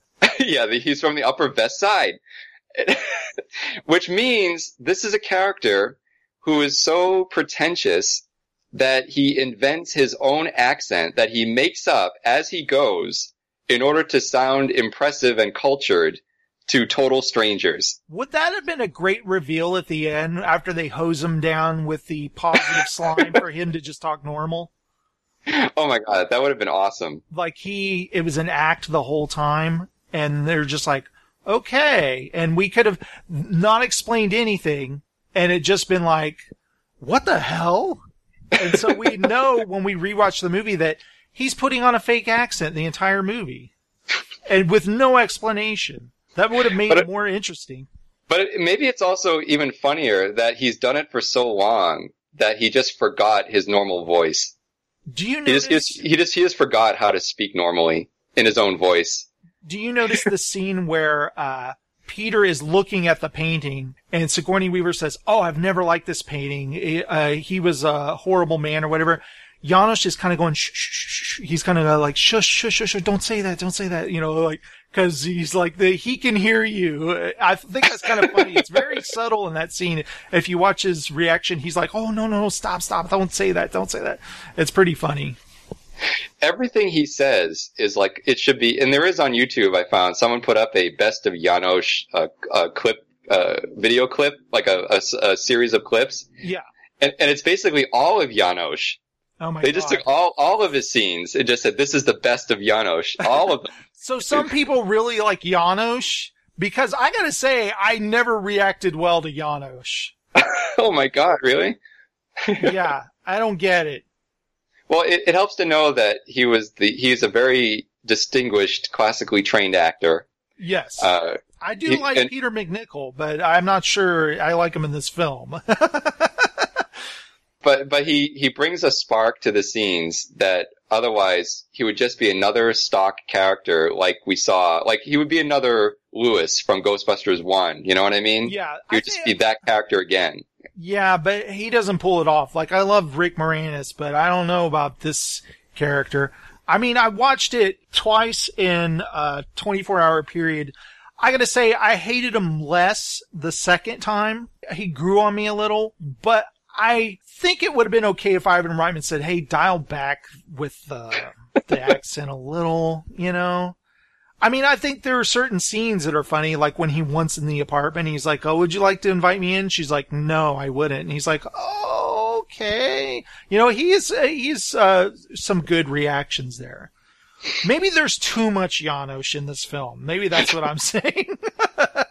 so so a little less Janosz a little more Louis and and you'd be you'd be a little more on board with this uh this Ghostbusters 2 is good argument Here's right? okay, the scene where he comes to take the baby. We'll talk about that later. But how about a scene with Janosz versus Louis in the apartment, and he's trying to keep him from taking the baby.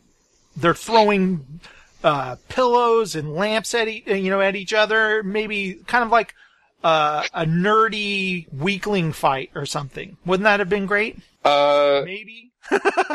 so well, so well, no, that actually could have happened. Where you know when they get to the the Ghostbusters get to the museum and they're introduced to Janosz. Well, Ray is introduced to Janosz, and and and Venkman basically tells him, you know, sick him, Ray. No!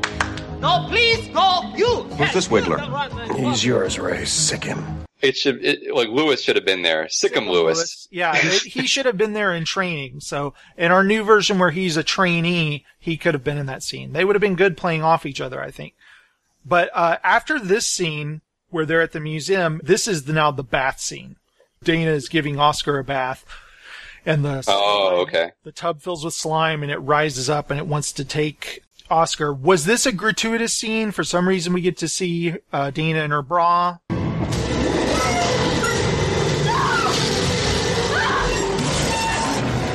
Maybe not. I was I wondering, was that a callback to Alien? Do you think? I wondered that too. Or maybe they're just like, we need Sigourney Weaver to get in her underwear. That just has to happen, right? You know, uh, By, who by that time was multiple Academy Award nominee Sigourney Weaver, she had been nominated twice in one year.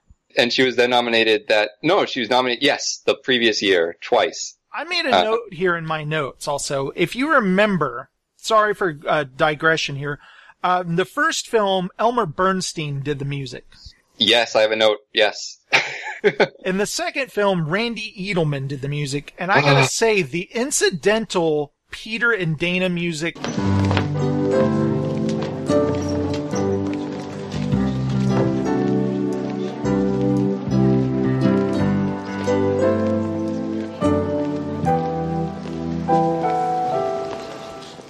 Sucks in this movie. I that is one thing. If I could take out of Ghostbusters one and put it in Ghostbusters two, it would be Elmer Bernstein yes. because yes, that score. I assume was that just- he died.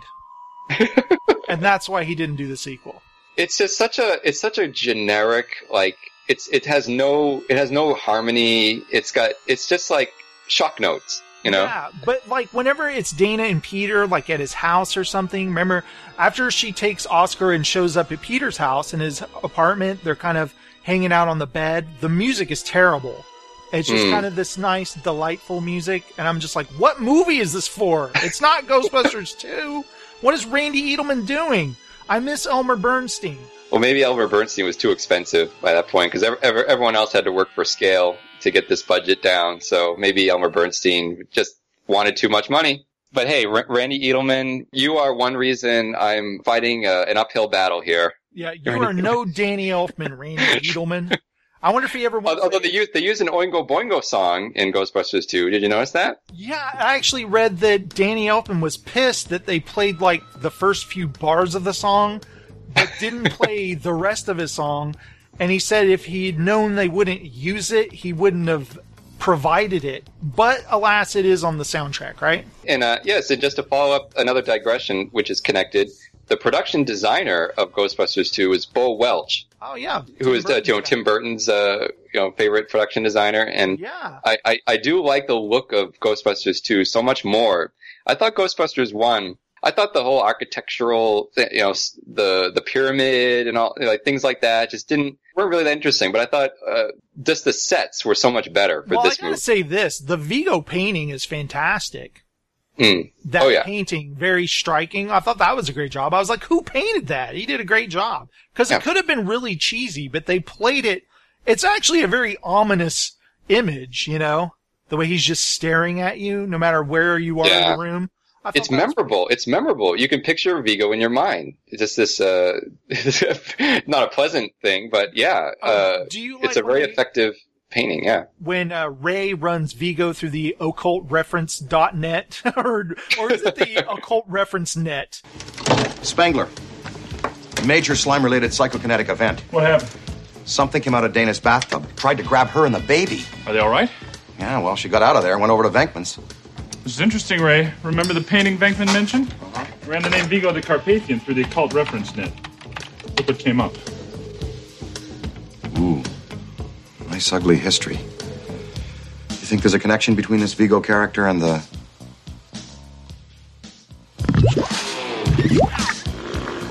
Slime? It's the atomic weight of cobalt, 58.9. You better get over to Dana's apartment. I'd like to check out that bathtub. Yeah, and a- another piece of architecture I like is the. Uh, have we gotten to the underground uh, thing? Are we there yet? To the the, the, the train tracks? Are we there yet? Let's or see, not yet. the, something something I want to get back to at the museum when they walk into the when the Ghostbusters get to the museum. There's a weird scene that is a weird, and I wonder, wondered if you caught this and if you made sense of this when Bill Murray sees the security guard. Who I'm sure is some other cameo part. I didn't look this up, but I'm sure that's some cameo role because the security guard talks to, to Venkman and says, Hey, uh, Dr. Venkman. World of the Psychic. That's right. How you doing? Hey, I'm a big, big fan of yours. Oh, thank you very much. Thank you. It used to be one of my two favorite shows. You're kidding me. Oh, great. What was the other one? Bassmasters. It's a fishing show. Yeah, I know Bassmaster, sure. and and I guess Peter got really pissed at that. He's just kind of like, oh, like. And I'm thinking, what is that about? I don't know. It's just that I think it's supposed to be this is who watches my show. A security guard who also loves fishing. Oh, okay. So Bassmasters was probably an actual show of just like fish fishermen hanging out on the boat. So Right. right. before they, the boys, you know, all the Ghostbusters show up to the museum, but right before that, when he's talking about running them through the computer, uh, when they're about to enter the museum, they're telling Peter about him, and they said, Yeah, Vigo the Carpathian, born 1505, died 1610. 105 years old. He hung in there, didn't he? Didn't die of old age either. He was poisoned, stabbed, shot, hung, stretched, disemboweled, drawn, and quartered. Ouch. I guess wasn't too popular at the end. huh? No, not exactly a man of the people. Also known as Vigo the Cruel, Vigo the Torturer, Vigo the Despised, and Vigo the Unholy. Wasn't he also Vigo the Butch? And dig this there was a prophecy just before his head died. His last words were Death is but a door, time is but a window, I'll be back. when they said shot, I'm like, with a gun or a bow and arrow? Just before. Wait, what, what were the exact years that were mentioned? Yeah, I know he was 105 years old, but they Yeah. said before his head died, like he his head was chopped off. He said, Like a cockroach. Yeah. "Death is but a door, time is but a window, and I'll be back." Basically, so they visit the museum now, and they're Janosz is like, "No, no, no, get out of here!" I'm like, "Oh, more Janosz. Here we go." But there's this strange scene. Meanwhile, I'm clapping my hands with glee that Janosz is, is yet more Janosz. Well, we get the guy, the scene from uh, every uh, TV spot.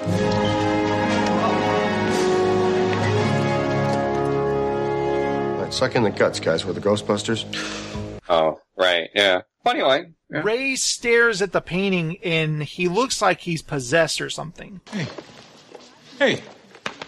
Huh? Hey, you finished? Yeah, I'm finished here. Are you all right? What? I mean, you're not coming down with something. Me? And he is, but that whole subplot was cut out of the movie. There's more oh. to that. Do you remember in the montage earlier when Peter, Bill Murray, he's kind of like looking weird, like s- at the front of the Ecto One, and he kind of looks back at uh, at Egon. He kind of has a befuddled look on his face for no reason. Oh. In that scene, uh, Ray was driving the Ecto One, and he was driving crazy in New York, and he was going to crash a car and kill all of them until Winston punches him in the face and knocks it out of him. And they cut that out of the movie. So now he just kind of is like, "Hey, are you okay?" And he's like, "Huh? Oh yeah, I'm fine." And that's it. Okay, I, there seemed to be more to that than what was there, but I didn't know there was a whole sequence. I think I picture them in the editing room like this film comes out like uh, in four weeks, guys. Come on, we gotta make something out of this stuff. I mean, was it Aykroyd's performance? By the way, he would also he would be nominated for an Academy Award that year for Driving Miss Daisy. That's crazy. And and so was it his performance that you, you, Dan Aykroyd can't sell possession? Yeah, it's kind of like a boom, kind of a look. And, and by the way, I like Dan Aykroyd. Dan Aykroyd is isn't he someone who you think could never really be a star, but is a great presence? Like he can just he's he's someone who never really had a persona. He always was able to just slip into other roles. Right. And you see him in this movie sort of enacting things like when he's uh, acting like he's um like he's an actual he's like working for the power company and he puts on this really heavy New York accent. And then like he sh- they should be doing more with him being possessed and and being uh, like having to put on different personas because that's what we like about Dan Aykroyd because Yeah. he was when he's trying to be the hero like before Ghostbusters 2 he was in like Spies Like Us Honestly, what it felt like to me is they're improvising so much on the set that Dan Aykroyd's standing looking at the painting goes, guys, what if Ray gets possessed here? And they're like, okay, well, let's try it. And he's like, action. He's like, oh. And they're like, cut. Yeah, that's pretty interesting. What do we do with that? I don't know. We'll figure it out later. it's like okay, take eight will be Dan Aykroyd's attempt at, in, at putting a subplot in this movie. So Yeah. every take eight, Dan Aykroyd, okay, do your thing. We'll see if it works, and then you know, and something's things something stayed in, some things went out. do you feel like this film is piecemeal? Like they had to work a lot of, they had to kind of get it coherent from all the crazy takes and different thing. I you know, it does hold together. It has, the whole thing's building up to Vigo at the end with the slime, but we haven't quite gotten there yet. yeah, it should have it should have been all about the slime, this movie, because because that actually is thematic material. It's it this movie's about New York. It's not just set in New York like the first one. Yeah, it's so about it's about New York. Yeah, because how did the slime correlate with bringing the Vigo painting out of the basement? Like at the beginning of yeah. the movie. WTF? Yeah, I don't get it. I don't get it. I mean, I like having certain things in the movie because of the painting. Like it's a it's a cool painting. I like Janosz Yeah, to death. You know, Okay, here I'm adding more Janosz into the movie. At the beginning of the movie, there's some kind of sound he hears, and he works his way into the basement, and he unearths this secret door, and he opens the door, and then there's the painting, and he screams or something. Cue Ghostbusters theme, and that's the new beginning of the movie. oh well, see, because then because then you actually have an origin for the slime. hmm You know, instead of just having slime. I don't even know. Yes, how is the slime even connected? There's just a river of slime. Yeah, I don't know. I, we got And the it- river of slime. It's so it's sort of like runoff, right? Isn't isn't that technically what it is? It's runoff from. Yeah, I don't know where it's coming from, but it's all going towards the museum that we'll figure out later. But towards the museum, shouldn't it be going away from the museum anyway? so I do like this scene. Uh, uh, after they the museum, we cut to Peter, and he's going. He arrives and he goes, Oh no. Oh no. Oh no. She cleaned. "There's a scene where he's with Oscar, and he's like, You're short, your belly button sticks out too far, and you're a terrible burden on your poor mother. it's a cute scene, but he says It's such a- really charming. Is it because charming. he says mean things to the baby? It's funny, I guess. Totally.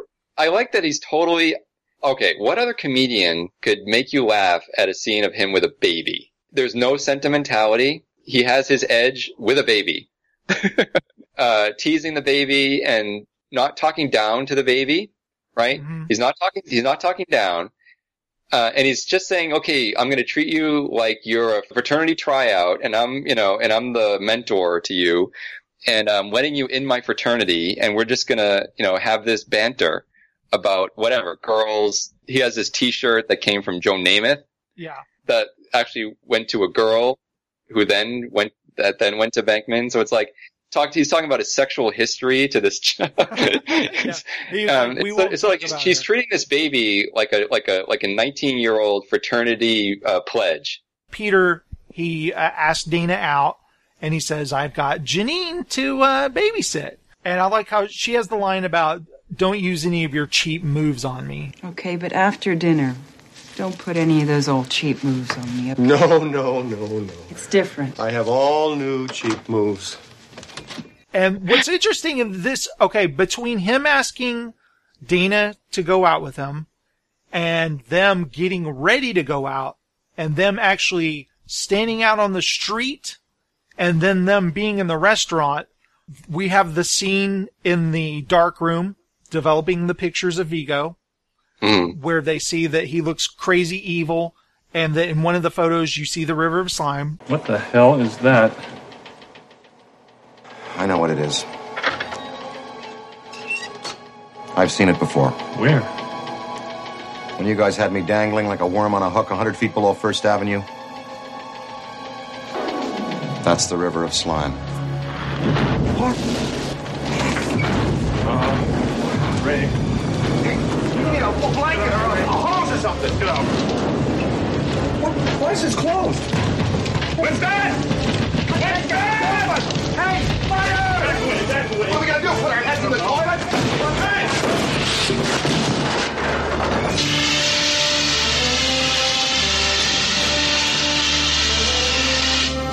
Winston saves them. Then uh, we cut to actually right before that. I think Janine and uh, Louis left, and she's like, "Well, I have to babysit," and he goes with her. So then after that scene, they go to visit the River of Slime, and that's where we get the the scene that I always remember scaring the crap out of a little kid on the same row as me, w- with the severed heads. Hey!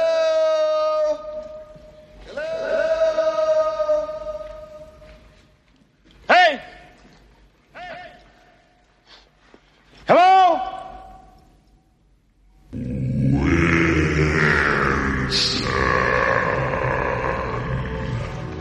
Okay, I'm out of here. Oh. Oh.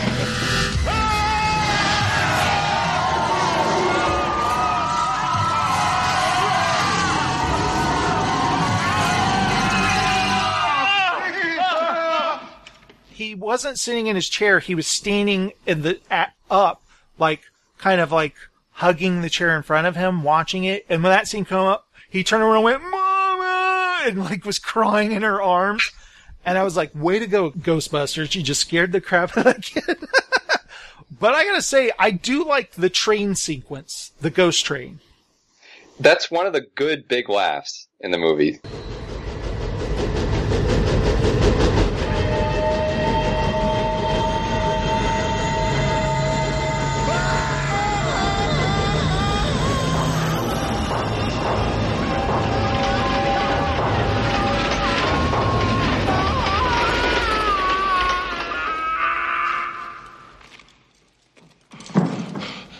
Think that was the old New York Central, City of Albany.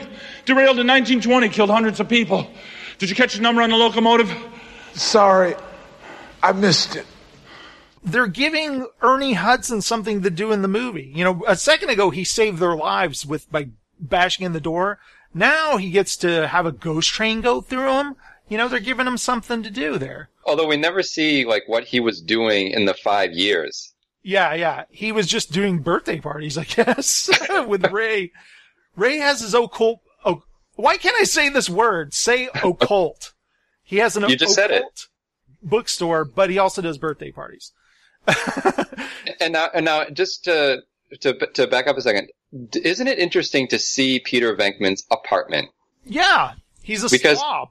Because in the first movie, we never saw where these where these guys lived because they lived in the firehouse, right? That's where they lived. So you're missing a whole thing that could characterize these guys by showing them where they live. That's why I so much prefer seeing them as separate people doing their own thing. And so you get to spend a lot of time in Peter Venkman's home. and I'm scanning that room for all these weird little, th- like he's got like a birdhouse. He's got these like paintings on the wall. He's got these, uh, magazine covers of, and USA Today newspaper covers of himself on them. He has this old computer with a turtle on top of it. yeah. I like it so much more, and you get to see, you know, and Peter Venkman's got beer bottles on his coffee table. You know, he doesn't Yeah. even sleep in his bed. He's it sort looks of like there's like, newspapers stacked up in the corner or something. yeah, no, it's like he's a hoarder or something. You know, Now Winston gets sucked into the river of slime, and Egon and Ray jump in. And I do like the scene where they come out. I thought this scene could have gone on longer, where Winston and Ray want to fight. Nice going, Ray. Ah, what are you trying to do, drown me? Oh, yeah, I said it more like it was my fault. That you were too stupid not to drop that plumb line. Stupid? Hey, you better watch your mouth. I'll punch your lights out. Oh, yeah? Yeah. Well, anytime. Come on, Come on. right now. It's go time, man. I want you bad. Grab me, bad. Wait. Wait. Stop, stop. Get your clothes off. Hey,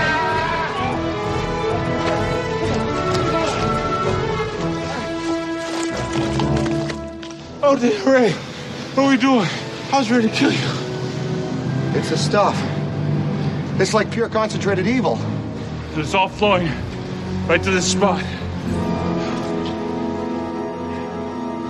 But they should have been like trying to kill each other, and it would have been a really dark scene. And that's when Egon breaks it up. It's not, no, guys. This movie's in a hurry, I think. Ivan Reitman, the director, needed another producer to say, shouldn't you, you know, set this up a little more? You know, shouldn't you have a little, a few more shots of this? Like, There's no uh, setup to any scenes in this movie. it just is happening. And guys, if you're not following, you're just gonna have to watch the movie again. I think that's what the way it's it is.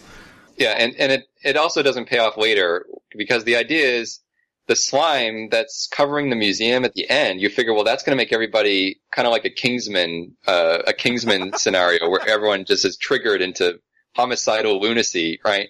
Yeah. Uh, that doesn't happen. No one else is slimed in this Well, movie. They do kind of boo them when they can't do anything with it.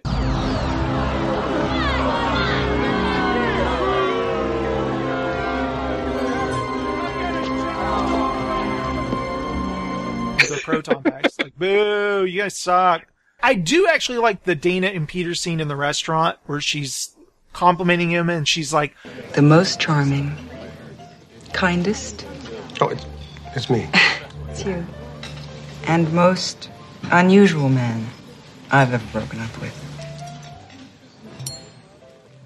Speaking of breaking up with neat guys, why did you dump me? I didn't dump you. I was protecting myself. I mean, you weren't very good for me, you know. You know that, don't you? Hmm. Well, heck, I'm not even good for me. You're much better than you realize. You don't give yourself enough credit. I need to hear that kind of stuff. I mean, if I had this kind of support on a 24 hour day basis, I could have myself whipped into shape by the end of this century. Well, why don't you just give me a jingle in the year 2000? Why don't I give you a jingle right now? and like, but again, referring to a guy we don't know. yeah. We don't know this kind man she's talking about, you know? And they're about to kiss when the boys show up. They're covered in slime and he flings some on a lady. That lady, you know who that was? Who? Yes, and it's all flowing right to the museum. Yeah, the museum. Oh. It got all over me. What is this stuff? God, you mean my museum? That and, and I actually had to look up IMDb to see if someone else caught this, and no one else caught this. It's not on I. This is something few people know. That's Dawn Steel, who is the head of Columbia Pictures. She greenlit this movie, Yeah. and she gets and she gets the cameo as Slimed Lady. What's funny is I read about the previous uh, head of the studio before her had no interest in greenlighting Gro- Ghostbusters 2. He was more into like uh, award-winning movies. Mm. Yeah, so that's that's David Puttnam, Yeah, David. Puttnam. And uh, I I know this a lot of this history because I researched it for a, for a project, and um, it's not that he didn't want to do Ghostbusters 2, he just didn't want to do it the way Bill Murray wanted to do it. you know? uh, he just didn't want to spend so much money on it. Right. Willing, he was willing to do it, and he even greenlit it before he was fired. He even greenlit Ghostbusters, but uh, but as a different, as like a, a lower budget and um different people. He was going to say, let's. He was going to do what what happened in 2016, which is to say, let's just get different people. You know. Oh wow! So we're not paying. So we're not paying these actors because that was his big thing was about how the in the 80s the salaries of stars was escalating to the point where it was unsustainable to make movies. Yeah, he And, just and the agents know- had so much power and the stars could command you know, 10, 12, 15 million dollars. Um, Yeah, little did he know, nothing. He wasn't going to change anything. well, he was working for Coca-Cola.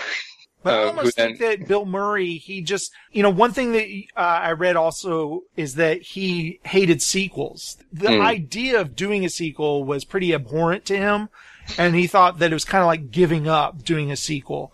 And so I think that he made these outrageous demands because he really didn't want to do the movie. And he finally, you know, like you said, the Razor's Edge, he went on sabbatical. When he came back, he remembered filming Ghostbusters fondly. He said it was the best time he ever had on a set. So I think he was like, okay, let's do it. Yeah, he came back with a whole different, uh, a whole different scheme on how to on how to run his career. He dismissed his agent. He dismissed his manager. He he was just his own person, and uh, and he just refused to do anything he didn't want to do.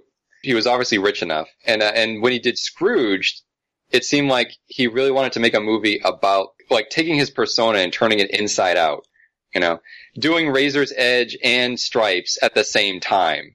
You know, instead of doing one or the other, let's let's let's do drama and comedy together. And then he just wanted to work with people who were willing to do that with him. But then he would do things. He would. Did, did you ever see him do uh, on the Saturday Night Live? He did the Oscars.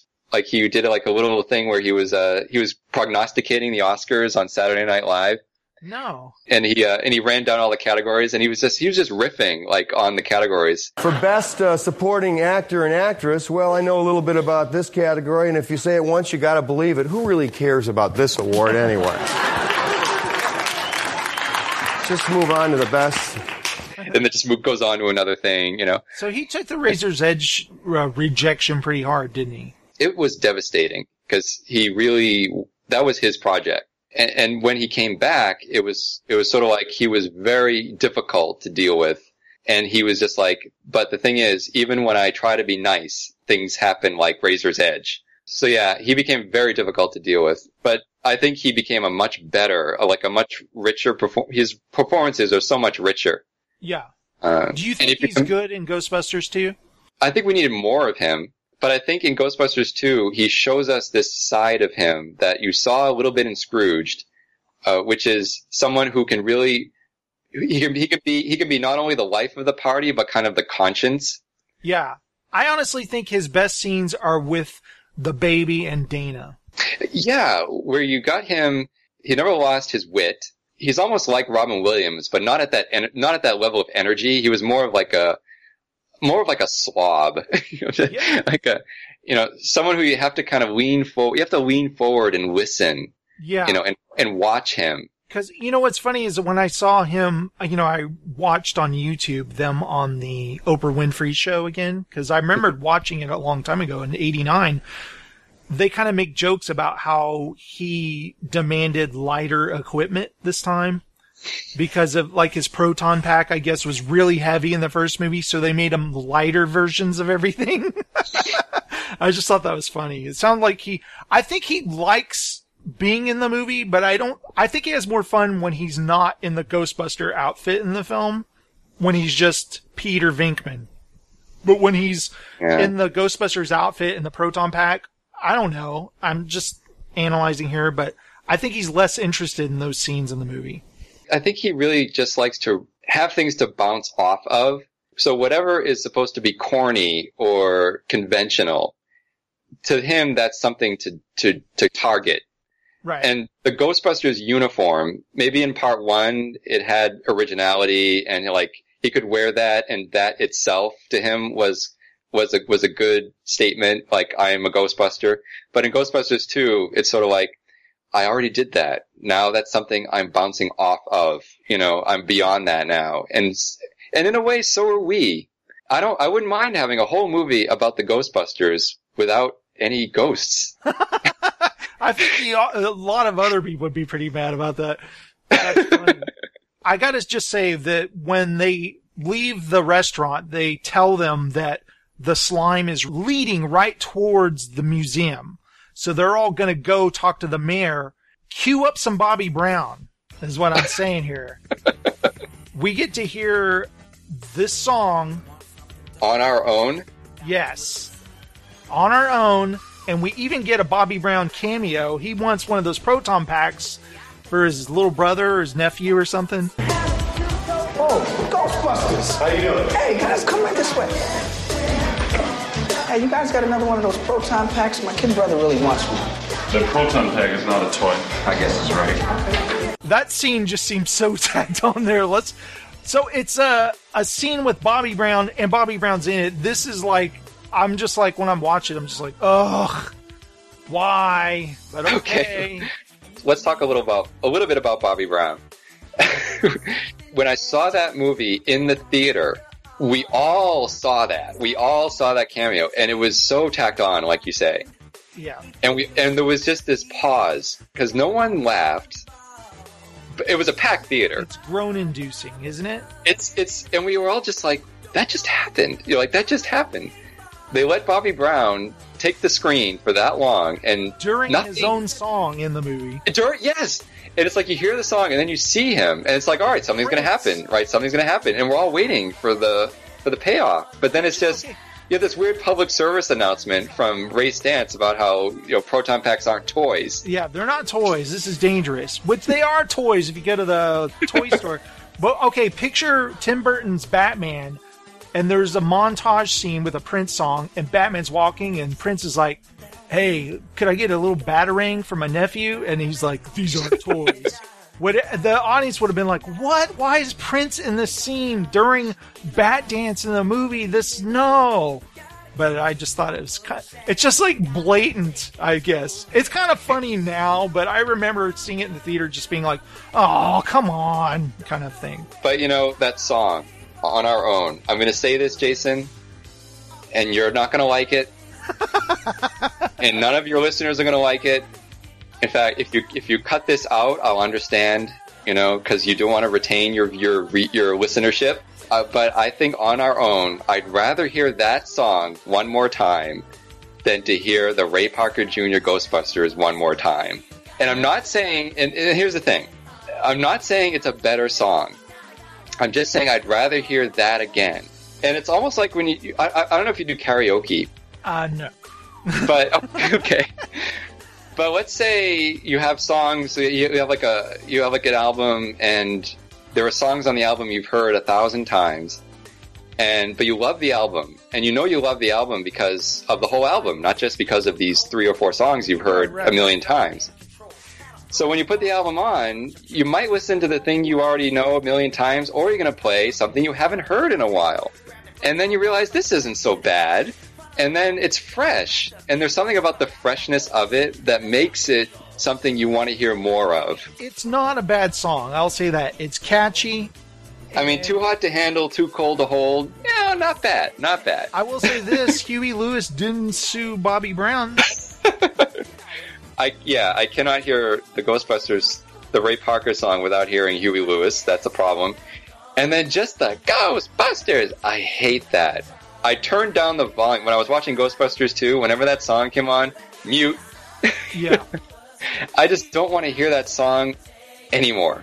But I'll listen to On Our Own. A few, it's a really pleasant song. I gotta say, I like listening. Partly because it's it's a little fresher. The Ghostbusters song by Ray Parker Jr. sucks. It's not. A, it's not a good song. It's not a work of art in any way. People like it because they enjoy the movie. Other than that, if Ghostbusters the song existed without the movie, people go, "What the hell is this?" It's not a good song. And it's the song that got jammed down our throats because that's that's really what made the movie a hit. The first movie, Yeah. the song. But I will say Spirits by Dougie Fresh, or I wouldn't want to listen to that for the rest of my life. But they got Ray Parker Jr., a guy who I never otherwise would have heard of in my life, to do a song for Ghostbusters, and it became a hit song, and they sold soundtracks. So obviously they wanted to do that for the sequel too. So they got Bobby Brown, New Edition, uh, Dougie Fresh, Run DMC, Elton John even does a song. But not Elmer Bernstein. At what point does the Oingo Boingo song play in the movie? Because he said it's just a few bars. Do you recognize it when you watch the movie? Do you know? It's a, it's it's like about three quarters of the way in. It is just yeah. It's literally just. I think it's diegetic. I think it, I think it's like part of the world of the movie, you know. But yeah, it's very quick. like a car drives by on the street playing it on the stereo? Yeah, and isn't it funny hearing those soundtracks from those '80s movies where like for the shot of them getting to the bar from the restaurant, like you hear some like a few notes of a song, and then on the soundtrack album you hear the whole song, and you think, oh, that was the song. And that happened in, in uh, Ghostbusters One, where there's like a love theme between Dana and and Venkman. And uh, and then you realize it's not just a theme; there's a whole song with lyrics. That's funny. Well, back in the movie, they go to visit the mayor, so we have a repeat of the dogs and cats living together type of scene where they're explaining. Lenny, Lenny. Yes, and we get the the funny line about Lenny, have you been out on the street lately? Do you know how weird it is out there? We've taken our own head count. There seem to be three million completely miserable assholes living in the tri state area. Oh, please. I beg your pardon, three million and one. Hey. He's like, hey, but uh, of course the mayor doesn't believe them, and they threaten to go to the press. And this guy Hardemeyer, I believe is his name, he has them committed in the loony bin. Well, yeah. Now to stay a bit on that mayor scene, What am I supposed to do? Go on television and tell 10 million people they have to be nice to each other? Being miserable and treating other people like dirt is every New Yorker's God given right. Your two minutes are up. Good night. the audience I saw that with, even though we were not in New York, Yeah, cheered. yeah, it's all right to be assholes. which is which is funny because if you think about okay, the whole movie is about not being an asshole. The whole movie is about getting over being an asshole. And and New York is sort of the nucleus of anger, you know, in America or something. And it, it was made at a time when yeah, New York was pretty run down. I mean, we had Batman, as you say, you know, two weeks later, which is you know, Gotham City is when you really hate New York, you you imagine Gotham City, you know. Yeah. So the audience is ripe for that. We want to get dirty in that city. We just want to like slather ourselves with filth because that's how we feel about, about New York. So here is a movie saying, Hey, we need to get over this. And, uh, and the movie's all about how the Ghostbusters save us from ourselves. Yeah. Do you think that's a particularly interesting theme? Or do you think that is so ridiculously unimportant that to even talk about in those terms is beneath us? Because let me ask you this. What was Ghostbusters 1 about? Was it about anything? It was just about a lady's possessed uh, building she lived in, right? I mean, Ghostbusters 2 has a lame concept for like a big concept, a big, a big point. It has a big idea. Yeah. Bigger, but at least it has an idea. Well, you know? what's funny is this stuff is going on with them. Like, for instance, okay, the Ghostbusters, they visit the mayor to tell him that there's this slime going towards the museum and bad stuff's going to happen. He doesn't believe them. They threaten to go to the press. They're committed in uh, an institution, I guess. Meanwhile, Dana has no idea that happened. She's back at the apartment with Louis and Janine. Then cut to the museum and we have Janosz talking to Vigo and he says, by the way, you now see his floating head in the painting where he's like, bring me the boy. I need a baby. And he's like, um, well, what about Dana? You know, could I, could she be mine? And he's like, So be it. On this day of darkness, she will be ours. Wife to you and mother to me. Yes! Thank you, Lord. Thank you. So next, cut to the scene where Oscar has wandered out onto the ledge, and why is Janosz now a ghost?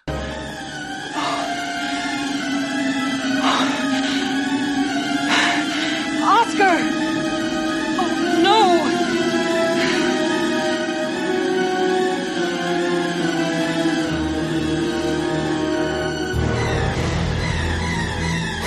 No! No!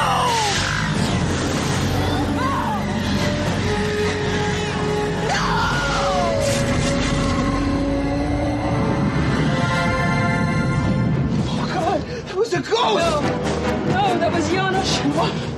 What? He took it. What? What's happening? What should we do? Where's the baby? Museum. Where are you going? I've got to get my baby. We gotta find the guys. Is that even Janosz? Is did his In a wig, in a bad wig. did his spirit leave his body? Because there's he comes and his arm stretches out. He takes the baby, and you know Louis says it was a ghost. A ghost took him, and Dana goes, "No, that was Janosz." And it's like that. No, that was a ghost of Janosz. What the hell's going on? It just seemed kind of like what happened there. I know. I yeah. See, to me, that's that's sort of like nitpicking a little bit. Like, you know, it's but it is it's like, what just happened there? because because you could say the same thing about. And not, see, now I'm really feeling my oats about about the superiority of Ghostbusters two. you can no, say all of that about Ghostbusters one it's not as much, if not more. It's not important really, but would it have killed Ivan Reitman to see Janosz after he says, yes, you can have the woman, he collapses on the ground and you see his spirit form rise out of his body and he floats up through the ceiling. We still would have been like, what the F? But then when he shows up in the building like that, we'd be like, oh, okay. Doesn't really matter, but I do think it's kind of a WTF type of scene. Do you? I, I have to admit, I, I was probably, that was when I started looking down at my notes more than the screen. Janine and Louis are like, we gotta find the boys. And she runs off to the museum where she's immediately taken captive. Now, what's funny is in the institution, Brian Brian Doyle Murray is the doctor. The scene where they're all talking to him about why they need to get out of there is pretty funny because everything they're saying is completely insane. As I explained before, we think the spirit of a 17th century Moldavian tyrant is alive and well in a painting at the Manhattan Museum of Art. Uh huh. And are there any other paintings in the museum with bad spirits in them? You're wasting valuable time. He's drawing strength from a psychomagnotheric slime flow that's been collecting under the city. Yes, tell me about the slime. It's very potent stuff. We made a toaster dance with it. Toaster. And a bathtub try to eat his friend's baby. A bathtub. Don't look at me. I think these people are completely nuts. I thought, I think that's a genuinely funny moment in the movie. Yeah, it's all it's all one shot too. A nice little um, a nice little push in that ends with Bill Murray. Yes, as you say, like he's got his his his head is in his arms. He's like he's like hunched over, just Defeated. just uh, wishing he could he can make himself invisible. Oh, yeah, and then he finally it's- just puts his head up to say, "I don't know. All these, I think all these people are completely nuts." And I read that in an alternate uh, take in the mental institution was Eugene Levy was in the film, and he Oh was he was Louis Tully's cousin, and so Louis shows up there with Janine, and because he knows a guy who works there, Eugene Levy, he frees the Ghostbusters. But instead, they changed it to later on where the mayor finds out, he fires the guy, and then releases the Ghostbusters because now that Dana is captured at the museum with Oscar, all hell seeps up through the cracks.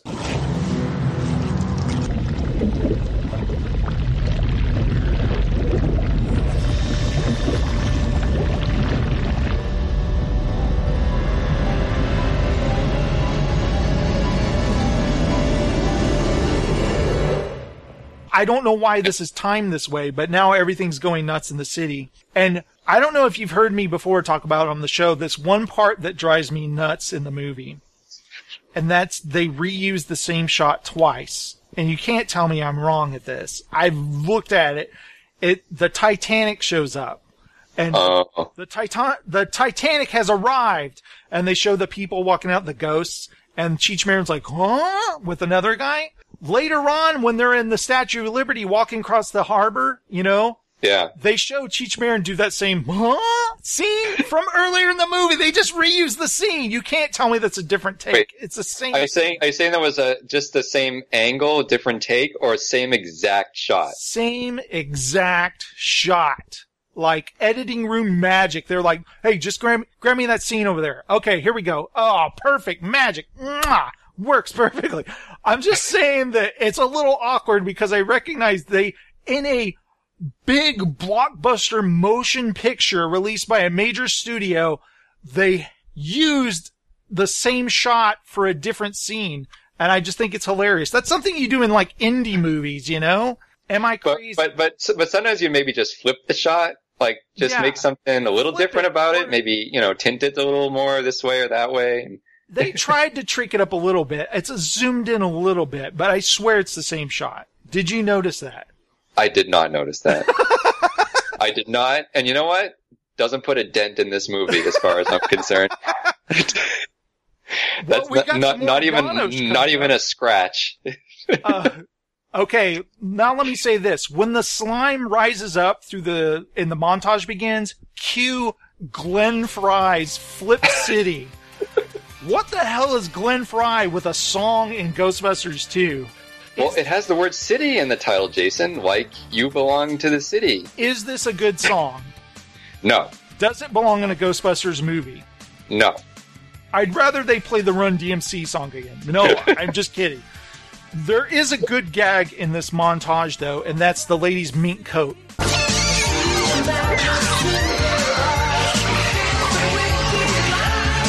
I thought that was funny. I think I think we're doing like uh, the Ghostbusters one Redux a little bit, where we're setting up the big finish, and it's like That we- song that thing- they played in the Ghostbusters 1 during the montage was better, didn't you think? Uh, dun, dun, dun, dun, dun, dun. You mean that one? Dun, dun, dun. I'll believe it's magic. I'll believe it's magic. You mean that Yeah, song? Yeah, yeah, that song, and then Dana's apartment explodes, kind of. That's Yeah, but I, but again, no laughs. Not funny. Yeah, not fun. you know, it's just stuff The happening. mink, the mink coat, the mink coat was funnier. You know, I did read that the mink coat gag they wrote for the first film couldn't use it, so they wrote it in the second film. Hey, let's do that mink coat gag.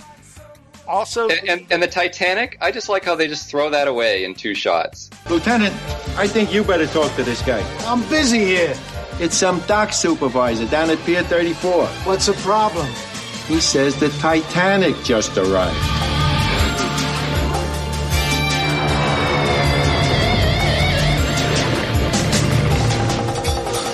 Well, better late than never. Yeah, I, the gag, the gag. They just a lot of throwaways. I think in this movie, I think in Ghostbusters 2, the big gags, most of them don't work.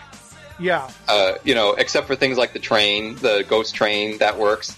Uh, but most of the big gags don't work. But all the little gags uh, Well, work. I, I would say work much better than in Ghostbusters One. Here's what makes no sense about the Titanic arriving. the slime is in New York. Where is the Titanic sunk at? Why did the Titanic rise and arrive? Where? Why is this? Why did the slime bring the Titanic back?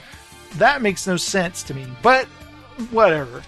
But the but I thought the image of the Titanic was extraordinarily historically accurate. The giant hole, and it was it was exactly there, I right? do like the ghosts with their bags. Like, finally, we've arrived. they've they've got their ghost luggage. I think when James Cameron was making The Abyss, when he saw Ghostbusters 2, he said, "Damn it, damn it! Those oh, now I'm going to make my own movie." if you uh, read like Ghostbusters 10 top 10 facts or something like that, I don't know why there's top 10. The archway monster scene where all the people are running and screaming New York.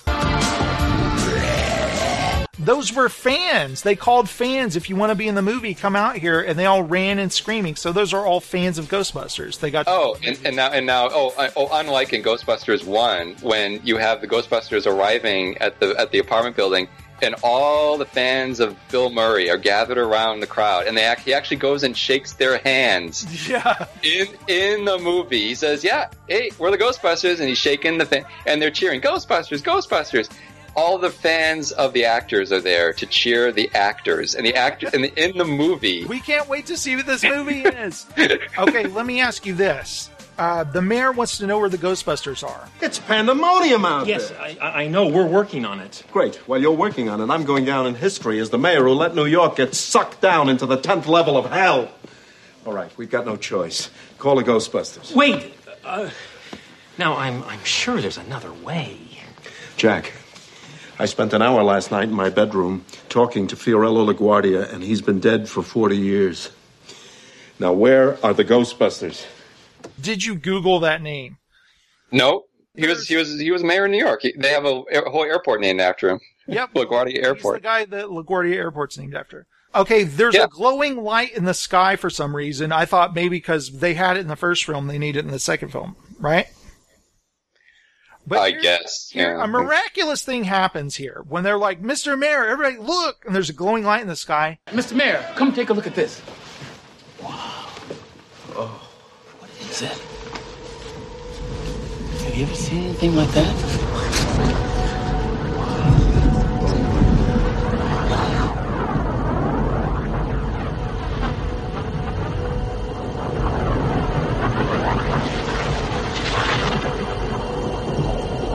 Somebody get me the Ghostbusters. Yeah, I know where you're going with this. Go ahead. Bobby Brown song comes back. Why does the song come back? Wait, I thought I thought you were going to say I've never seen. I thought you were going to complain about the fact that they did see something like that before five years ago. yeah. Well, I did write this.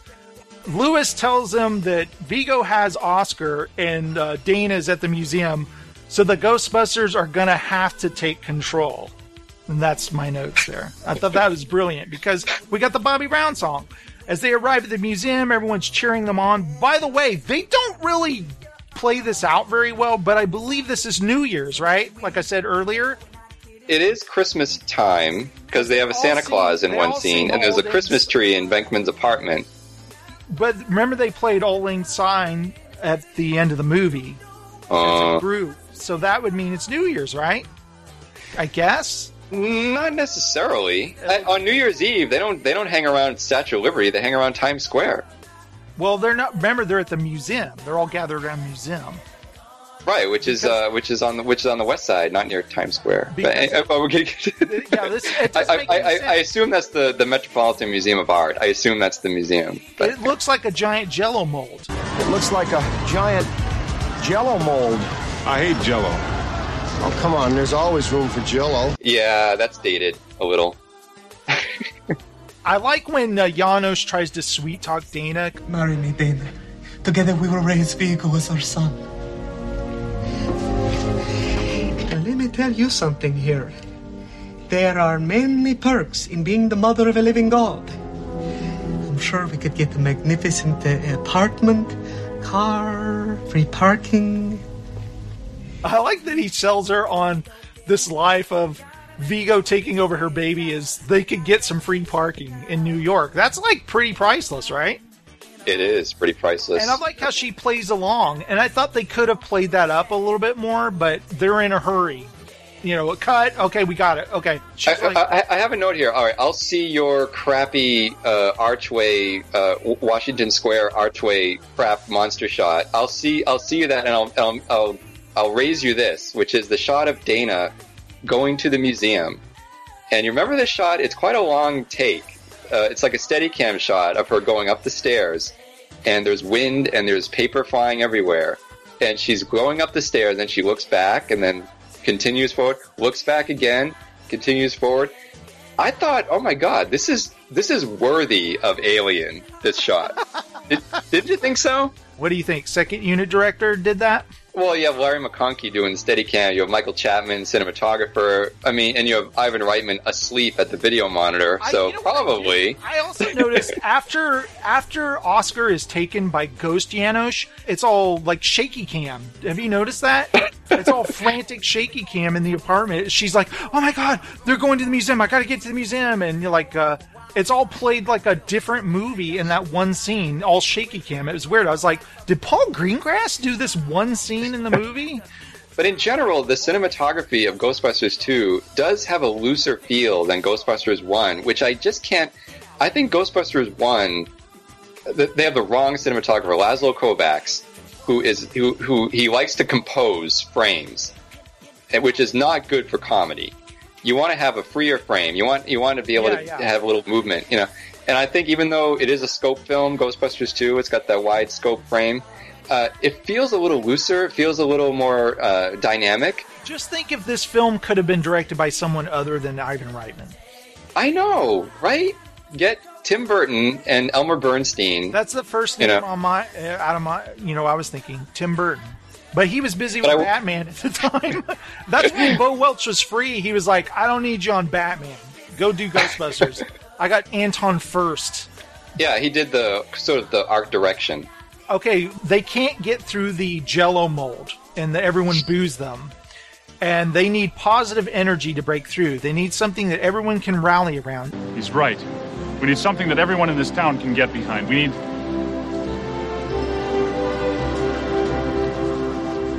A symbol. Something that appeals to the best in each and every one of us. Something good. Something decent. Something pure. Okay, now, now, Jason, just so we know where the score is, okay? Because I know we're heading into the trough here. This we're heading into the trough. The wheels have, are coming off this movie. All right. In terms of what we've seen so far, we're let's say Ghostbusters one. You know, you're you, let's say we're at about like a 80 out of 100 in total. Okay. Ghostbusters two. Now we're at about a 110. So Ghostbusters 2 so far is probably a third better than Ghostbusters 1. Just so we know where we are right now. From now on, with the Statue of Liberty, things are going to start sliding back, okay? Okay. But I think we're going to rest just above Ghostbusters 1. But we are sliding back now. We are heading into the, what I think is the legitimately crappy part of this film. But, but in fairness though, we are ahead of Ghostbusters 1 at this point, right? Yeah. I just have one question about the Statue of Liberty. Whether she's naked under that toga, she's French. You know that. Okay, I'll say this about the Statue of Liberty part. I think the effects of walking through New York actually look decent. Hmm.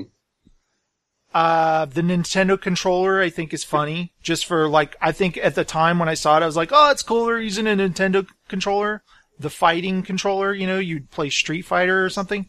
And a Sony, a Sony Walkman. Yes, of course. Gotta have Sony Columbia, right? So that would happen, and that would happen about uh, four months later. The deal. yeah. Wow, that's funny. So, would you call that predictive product placement? Yeah, it's kind of like when you go back and watch. There was an episode of The Muppet Show where Mark Hamill hosted it, and it ends with them singing "When You Wish Upon a Star" at the end, like the entire cast of Muppets and Mark Hamill, and you just kind of go, "Whoa!" like Disney was like, "I shall own you all one day." That's kind of the feeling you get from watching that. So it's kind of like that, right? Yeah, and uh, and the cassette player that was in the birthday party scene was also a Sony cassette player. That's right. It's kind of like now in modern day Sony movies, everyone has a Sony phone, and no one has a Sony phone in real life anywhere. I've never seen anyone with a Sony phone. Or a Vaio or a Vaio laptop, which no longer exists. yeah. Okay, so the Statue of Liberty part, good or bad? Conceptually, could have been better because, like you say, it was supposed to be about something good, something positive, something that people would get behind. Also, they need something giant to uh, rival the Stay Puft Marshmallow Man of the first film.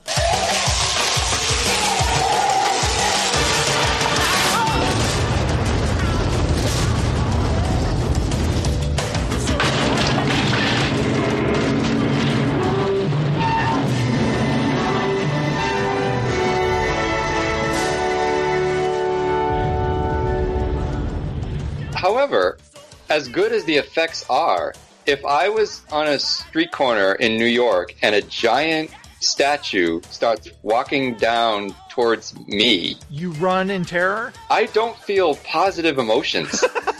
yes. They're even saying, come on, everybody, higher and higher. I'm like, can they hear you? Uh, do they know what. Did they know your plan, Ghostbusters? Like, hey guys, we're gonna go get the Statue of Liberty. We'll be right back. Everyone stay positive. Just look in the eye. Come on, you sing.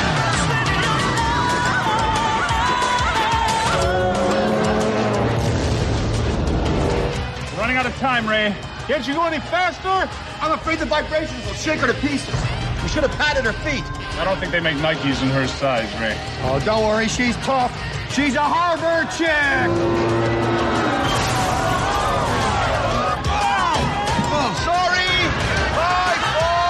I understand what you mean. and they didn't do enough with it. To think what could have been done with that. Just like with the Stay Puft Marshmallow Man.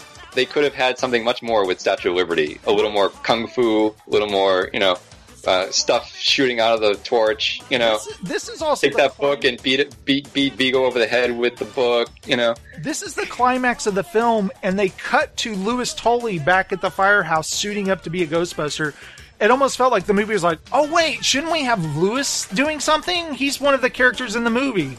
and, and you know what? The great moment. I think this is a great moment when Louis is with Janine and he's all suited up and he's about to go. And she's like, she's hanging on to him like, you're my hero. And then he says to her, I was born to wear this stuff. And then he grabs her and kisses her like Ash in Army of Darkness.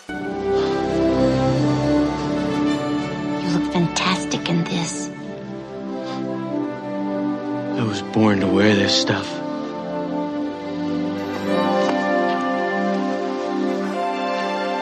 He could be this whole more interesting part of the movie.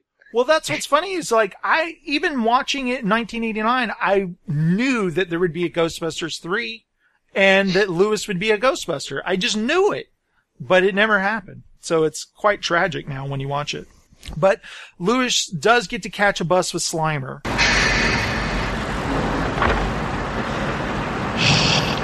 Oh, it's you. okay, but I didn't know you had your license. Oh, things I wish never happened. Think, just erase that. Just erase it. And it, that didn't happen, Jason. So he didn't get picked up in a bus by Slimer. No, that just didn't happen. No, didn't happen. That didn't see it. been- I think if they were going to have I'll take your word for this it. Didn't see it. if Slimer was going to be in this movie, they should have made him a full blown character, like talking to Louis. And it should have been whenever anyone else entered the room, the ghost would disappear and uh, they would go, "Who are you talking to?" He goes, "Oh, nobody." So just do that. Like Slimer only appears to Louis. Wouldn't that have been great? Okay, didn't happen. Or no, or how about this? How about no Slimer? That's how about true. nothing at all from now, Slimer? when they, when the Statue of Liberty, they rappel down through the skylight. I do think that's a pretty good shot, by the way, of them rappelling down on the ropes. It works. It's a, a well composed shot of, what is the technical term? The, uh, Are we looking up or down? we're looking up at the Statue of Liberty through the skylight. Ah, low, low angle. Yeah, nice low angle there. And they rappel down. And I do think it's funny because Janosz, he's driving me nuts at this point when they go, hose him. Happy New Year! He's Vigo! You are like the buzzing of flies to him! Oh, Johnny, did you back the wrong horse? Will you hose him, please? Hose him.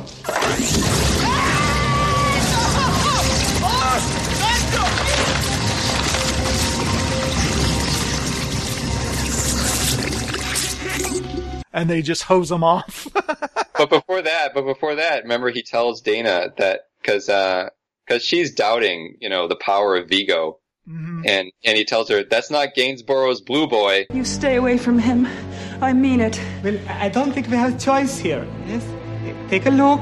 It's not Gainsborough's Blue Boy there, huh? Here's Vigo. yeah, what is that? It's a very well-known painting about like it's basically a boy dressed in blue clothing, and if you look at that painting from like uh, you can almost see the blue from you know a hundred feet away because the blue is the brightest thing in the painting. And it's called the Blue Boy, and uh, it's just one of those paintings that it, it's like you know Rembrandt's portraits or M- the Mona Lisa or something. You know, he, he could have said this isn't the Mona Lisa, Yeah, but he said, but he said it's not Gainsborough's Blue Boy. Which, Yeah. if you if you look at the Blue Boy painting, he is he is so correct. It's like, you know, it's like it's like the not that. opposite. Yeah, I had to Google that. Oh, okay. There, so there are three references in the movie that I Googled.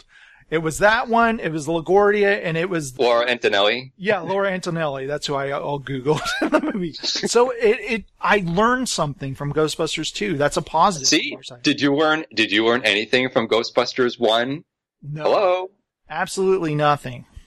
And this this I think speaks to the amount of because I, doubt those lines were scripted. You know, a, a lot of the good stuff in Ghostbusters One is improv, but not a lot of it is is really uh, as sharp. Well, there's the scene where they, they hosed down Janosz and they go, One down. On the ground. and I'm like, why are we rhyming all of a sudden? You're only seeing the badness at this point, Jason. You're blind. I will to- say to- this: Ghostbusters 2. I watched it again today, this morning. I liked it more than I did yesterday. Okay. But I will say this, and this is a weakness in Ghostbusters 1. The climactic battles in these films are terrible. They don't work. There's no sense of danger except to have a baby in peril, right? And the fights are over so quickly. And the, mo- the, eh, the movie ends so quickly, doesn't it? Did, were you ever, did you ever feel threatened by Vigo at all? Not when the Ghostbusters are taunting him so freely. Like even Ray. I mean, you figure, okay, Venkman, he might he might be showing some nerve by saying, you know, oh, Vigo. If you had brain one in that huge melon on top of your neck, you would be living the sweet life out in Southern California's beautiful San Fernando Valley. Like, What the you know, hell? or- that was an improv scene, wasn't it? Yeah, and I've known a lot of dumb blondes in my time, but you, you know, but not only that, but Ray says to him, Hold it right there, deadhead! You want a baby? Go ahead and knock up some willing hellhound. Otherwise, I'm giving you three to get back in that painting where you belong. Yeah. they're just they're just such brats. The Ghostbusters, they're not intimidated at all. The Ghostbusters, the only reason they win this battle is because the people outside started singing.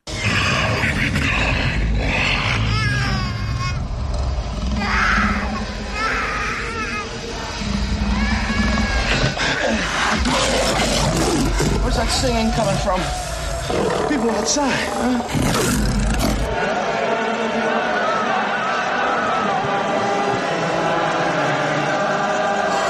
Sorry, folks, excuse me. Oh God.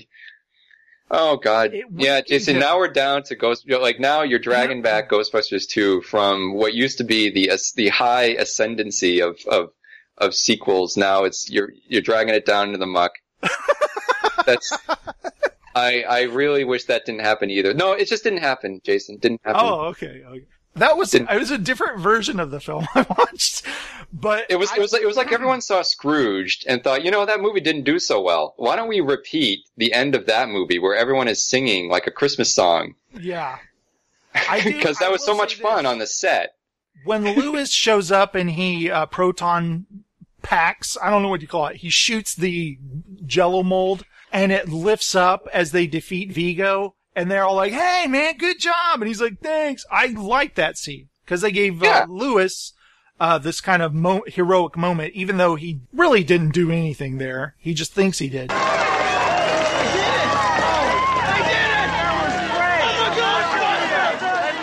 But I do like the part where Ray he gets possessed again because I guess earlier in the movie he did. Remember we talked about that. I like the line where they go, "Um, Ray, Ray, uh, we'd like to shoot the monster. Could you move, please? Ray, Ray, Ray! No! I, Ray, and Vigo shall rule the earth. Be gone, you pitiful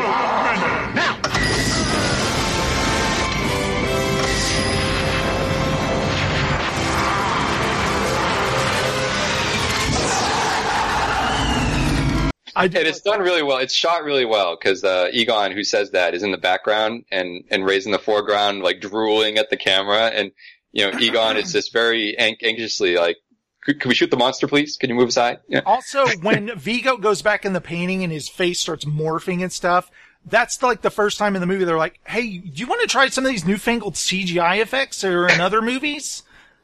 Yeah, yeah, yeah. Like- let's do that here. Did it feel like they did that there? Yeah, it was like that movie. What was that terrible film? Um, RoboCop Two. Oh The- yeah, and, and the little LCD screen is like Cain's digitized face. I remember that. Yeah, and you know it's dead when the when the CGI face like dematerialize, like it depixelates. Or Yeah, he like flies off screen, like whoa, uh, like oh okay, he flew off the uh, the game board there. Yeah, they do this like vapor trail, like they do this double exposure on it to make it seem like he's like he's he's in between dimensions or something. Like, oh god, Here's what I think is funny. Okay, they hose Ray at the same time they shoot the top corners of the painting because they can't shoot Ray who's in front of it. right? and the head of Vigo explodes, falls back in the painting, explodes. Nothing happens to the canvas at all, by the way. It's proton laser proof. I don't what are proton, proton beam proof? Like nothing happens to the canvas. I just have one question for you, Ken. And this is the whole reason I wanted to do this show. All right, I'm ready. Who painted the painting of the Ghostbusters at the end? Who was responsible for the painting? Did the slime do it? Uh, what painting? I don't know what you're talking about, Jason. I don't remember a painting. Get this part of the movie at all. Hey, fellas, you want to take a look at this?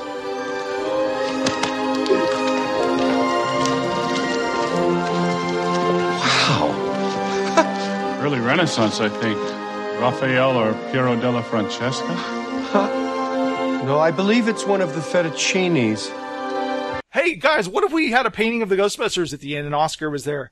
Oh yeah, You mean- let- let's do that. Yeah, who painted that? I think yes, I think they painted it when they did the the what, what do you call it, the phaser? What what the hell is it when they the streaming, the stream and the and the goo at the same time? They That- their their proton beams did it. It's it's somehow the the collective energy and substance like mutated into this like um They could have explained this better. Like, remember when they had the toaster dancing for them when they play the good music?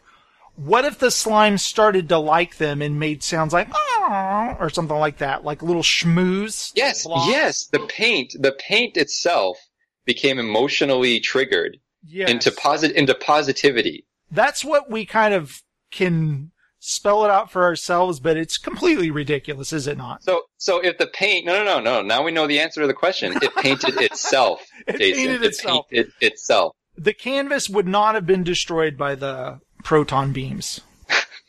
By the way, okay, It's a pan-dimensional canvas. They're heroes again. They save the day. Oscar's safe. He was only possessed for a few seconds by Vigo's face, right? Why is the Statue of Liberty now knocked over? I ask myself that every time I see the movie. It was standing up over the museum. What knocked it over? You know what's so funny about that shot, though? I don't know if they were doing a callback to Planet of the Apes, Yeah, that's what I'm thinking.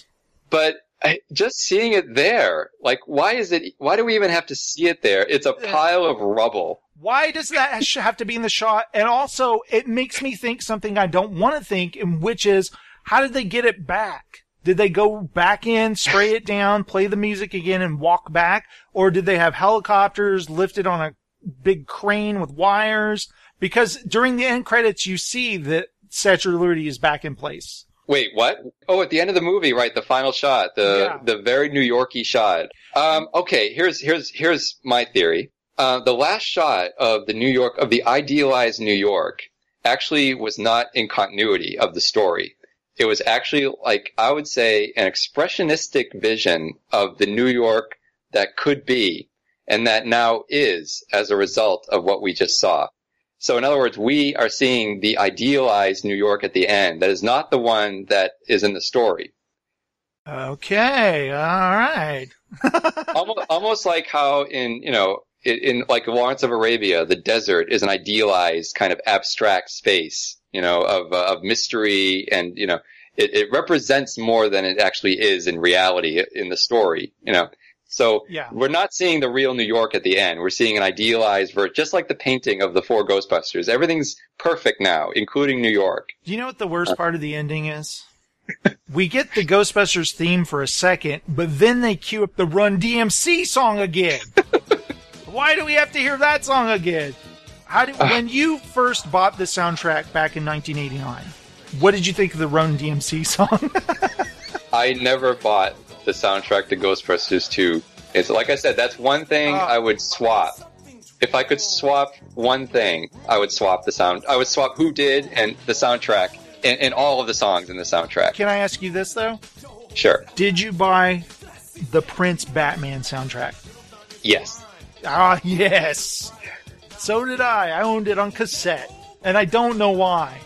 But did you get the Danny Elfman soundtrack also? When that Not only did I get that soundtrack, but I got the double album that came out uh, two years later, and then I got the special three three CD uh, version of it uh, many years later. excellent. And in fact, this is interesting. In the past, I, I, in the past couple days, I'm playing back Batman Arkham Knight, the video game, Oh, nice. and I'm playing this game with the with the Danny Elfman music in my head. And uh, and that music, I feel like uh, in that summer of 1989, Batman the movie itself, I could take it or leave it. That soundtrack, though, I think is historic. If you watch Tim Burton's Batman without the soundtrack, that movie is pretty stale, man. Yes, and, and you know what? Batman Returns, that soundtrack is even better. Yeah, it is fantastic. Yeah. and and it and that movie needs it even more because you've got too many characters in that movie. I mean, I love the movie. I think Batman Returns is better than Batman. I do. I do too. I agree with you. Uh, Yeah. But the only thing tying it to like Batman, the first one had the origin story. You had that mythology that was tying the movie together. It's with Batman, with Batman Returns, the only thing tying that movie together was that music. That's what's funny is like we just talked about Ghostbusters 2 and we're talking about Batman. and that's what's so funny because that happened in 1989. Ken, after people saw Ghostbusters 2, they were like, "Okay, that's down. Batman's next week." And that's it's the exact same same thing happened. Batman. So what have we learned today, Ken?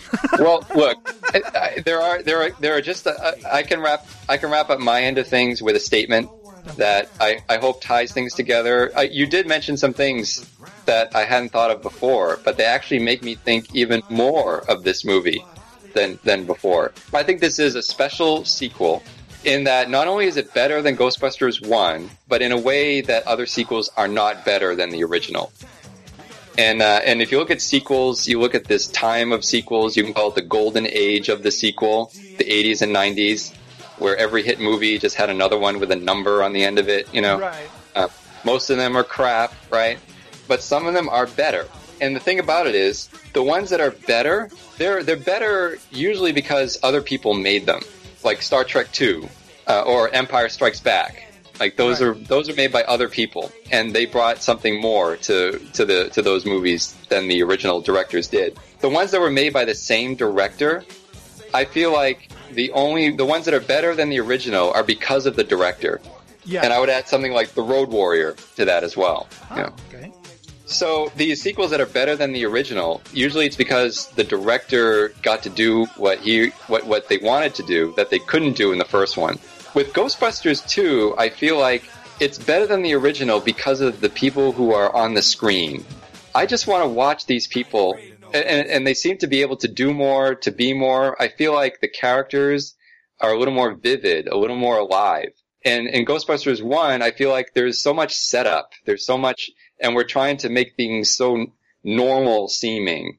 And for a while, there's good contrast between the normal world and what's going on with the ghosts. But, uh, but then after a while, it just goes out of control and it just doesn't make sense.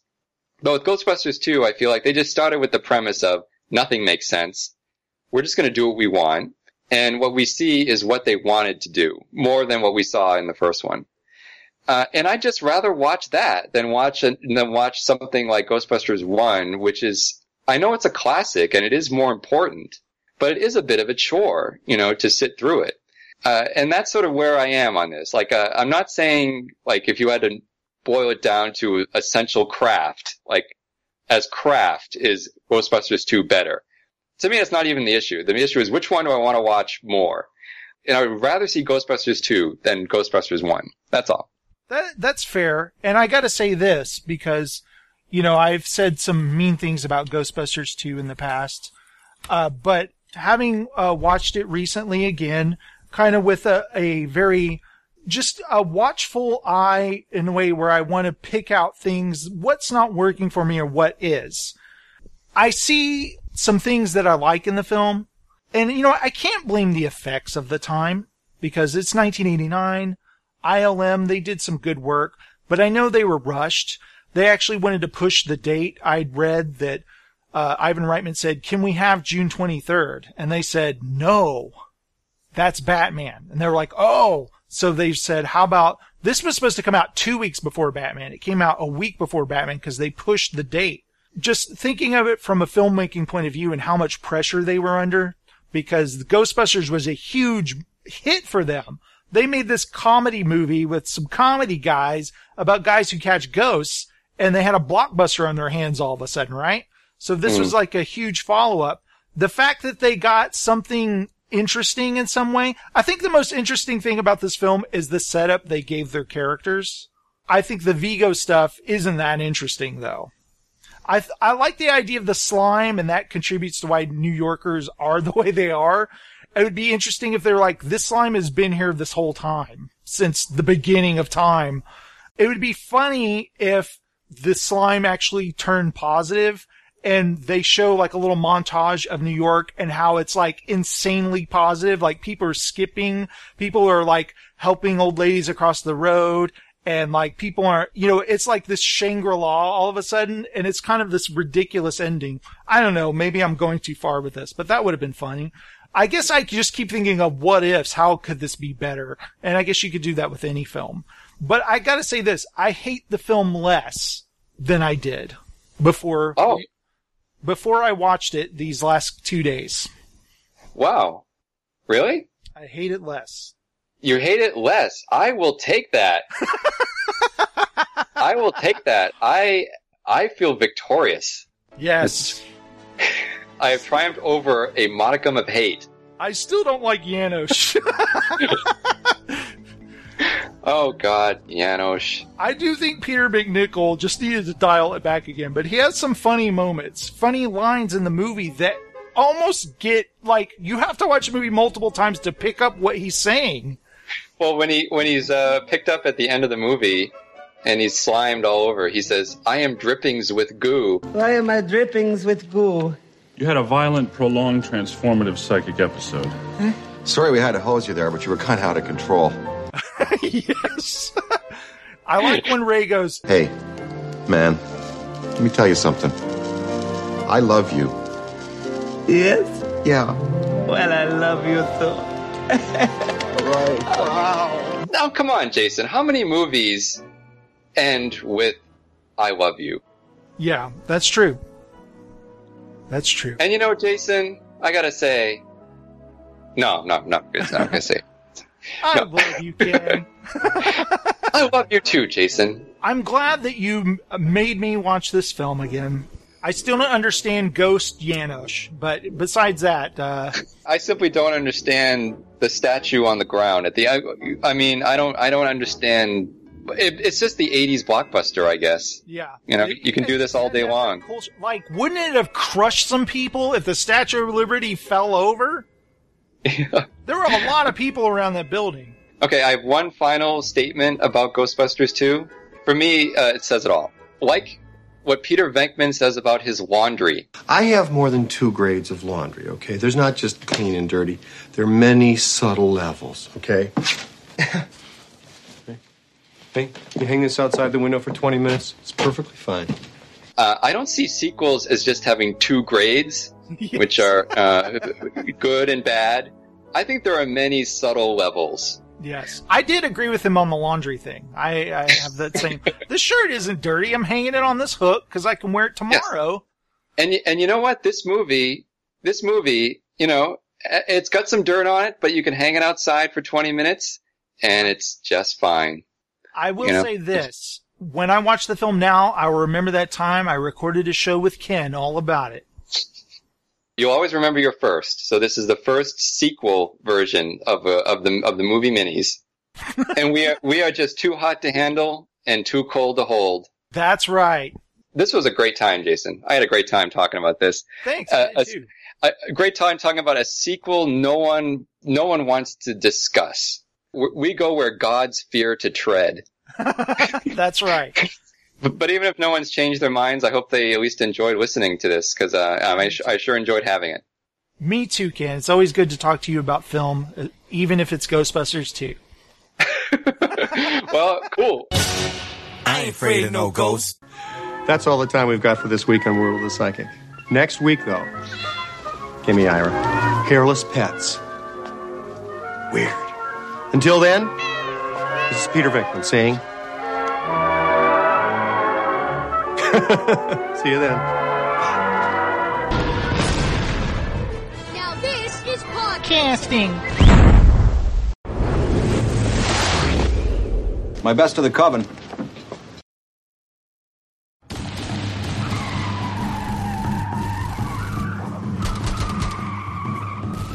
This This podcast is part of the Pod Syndicate family. For more criminally compelling shows, articles, and conversations, head to wearepodsyndicate.com.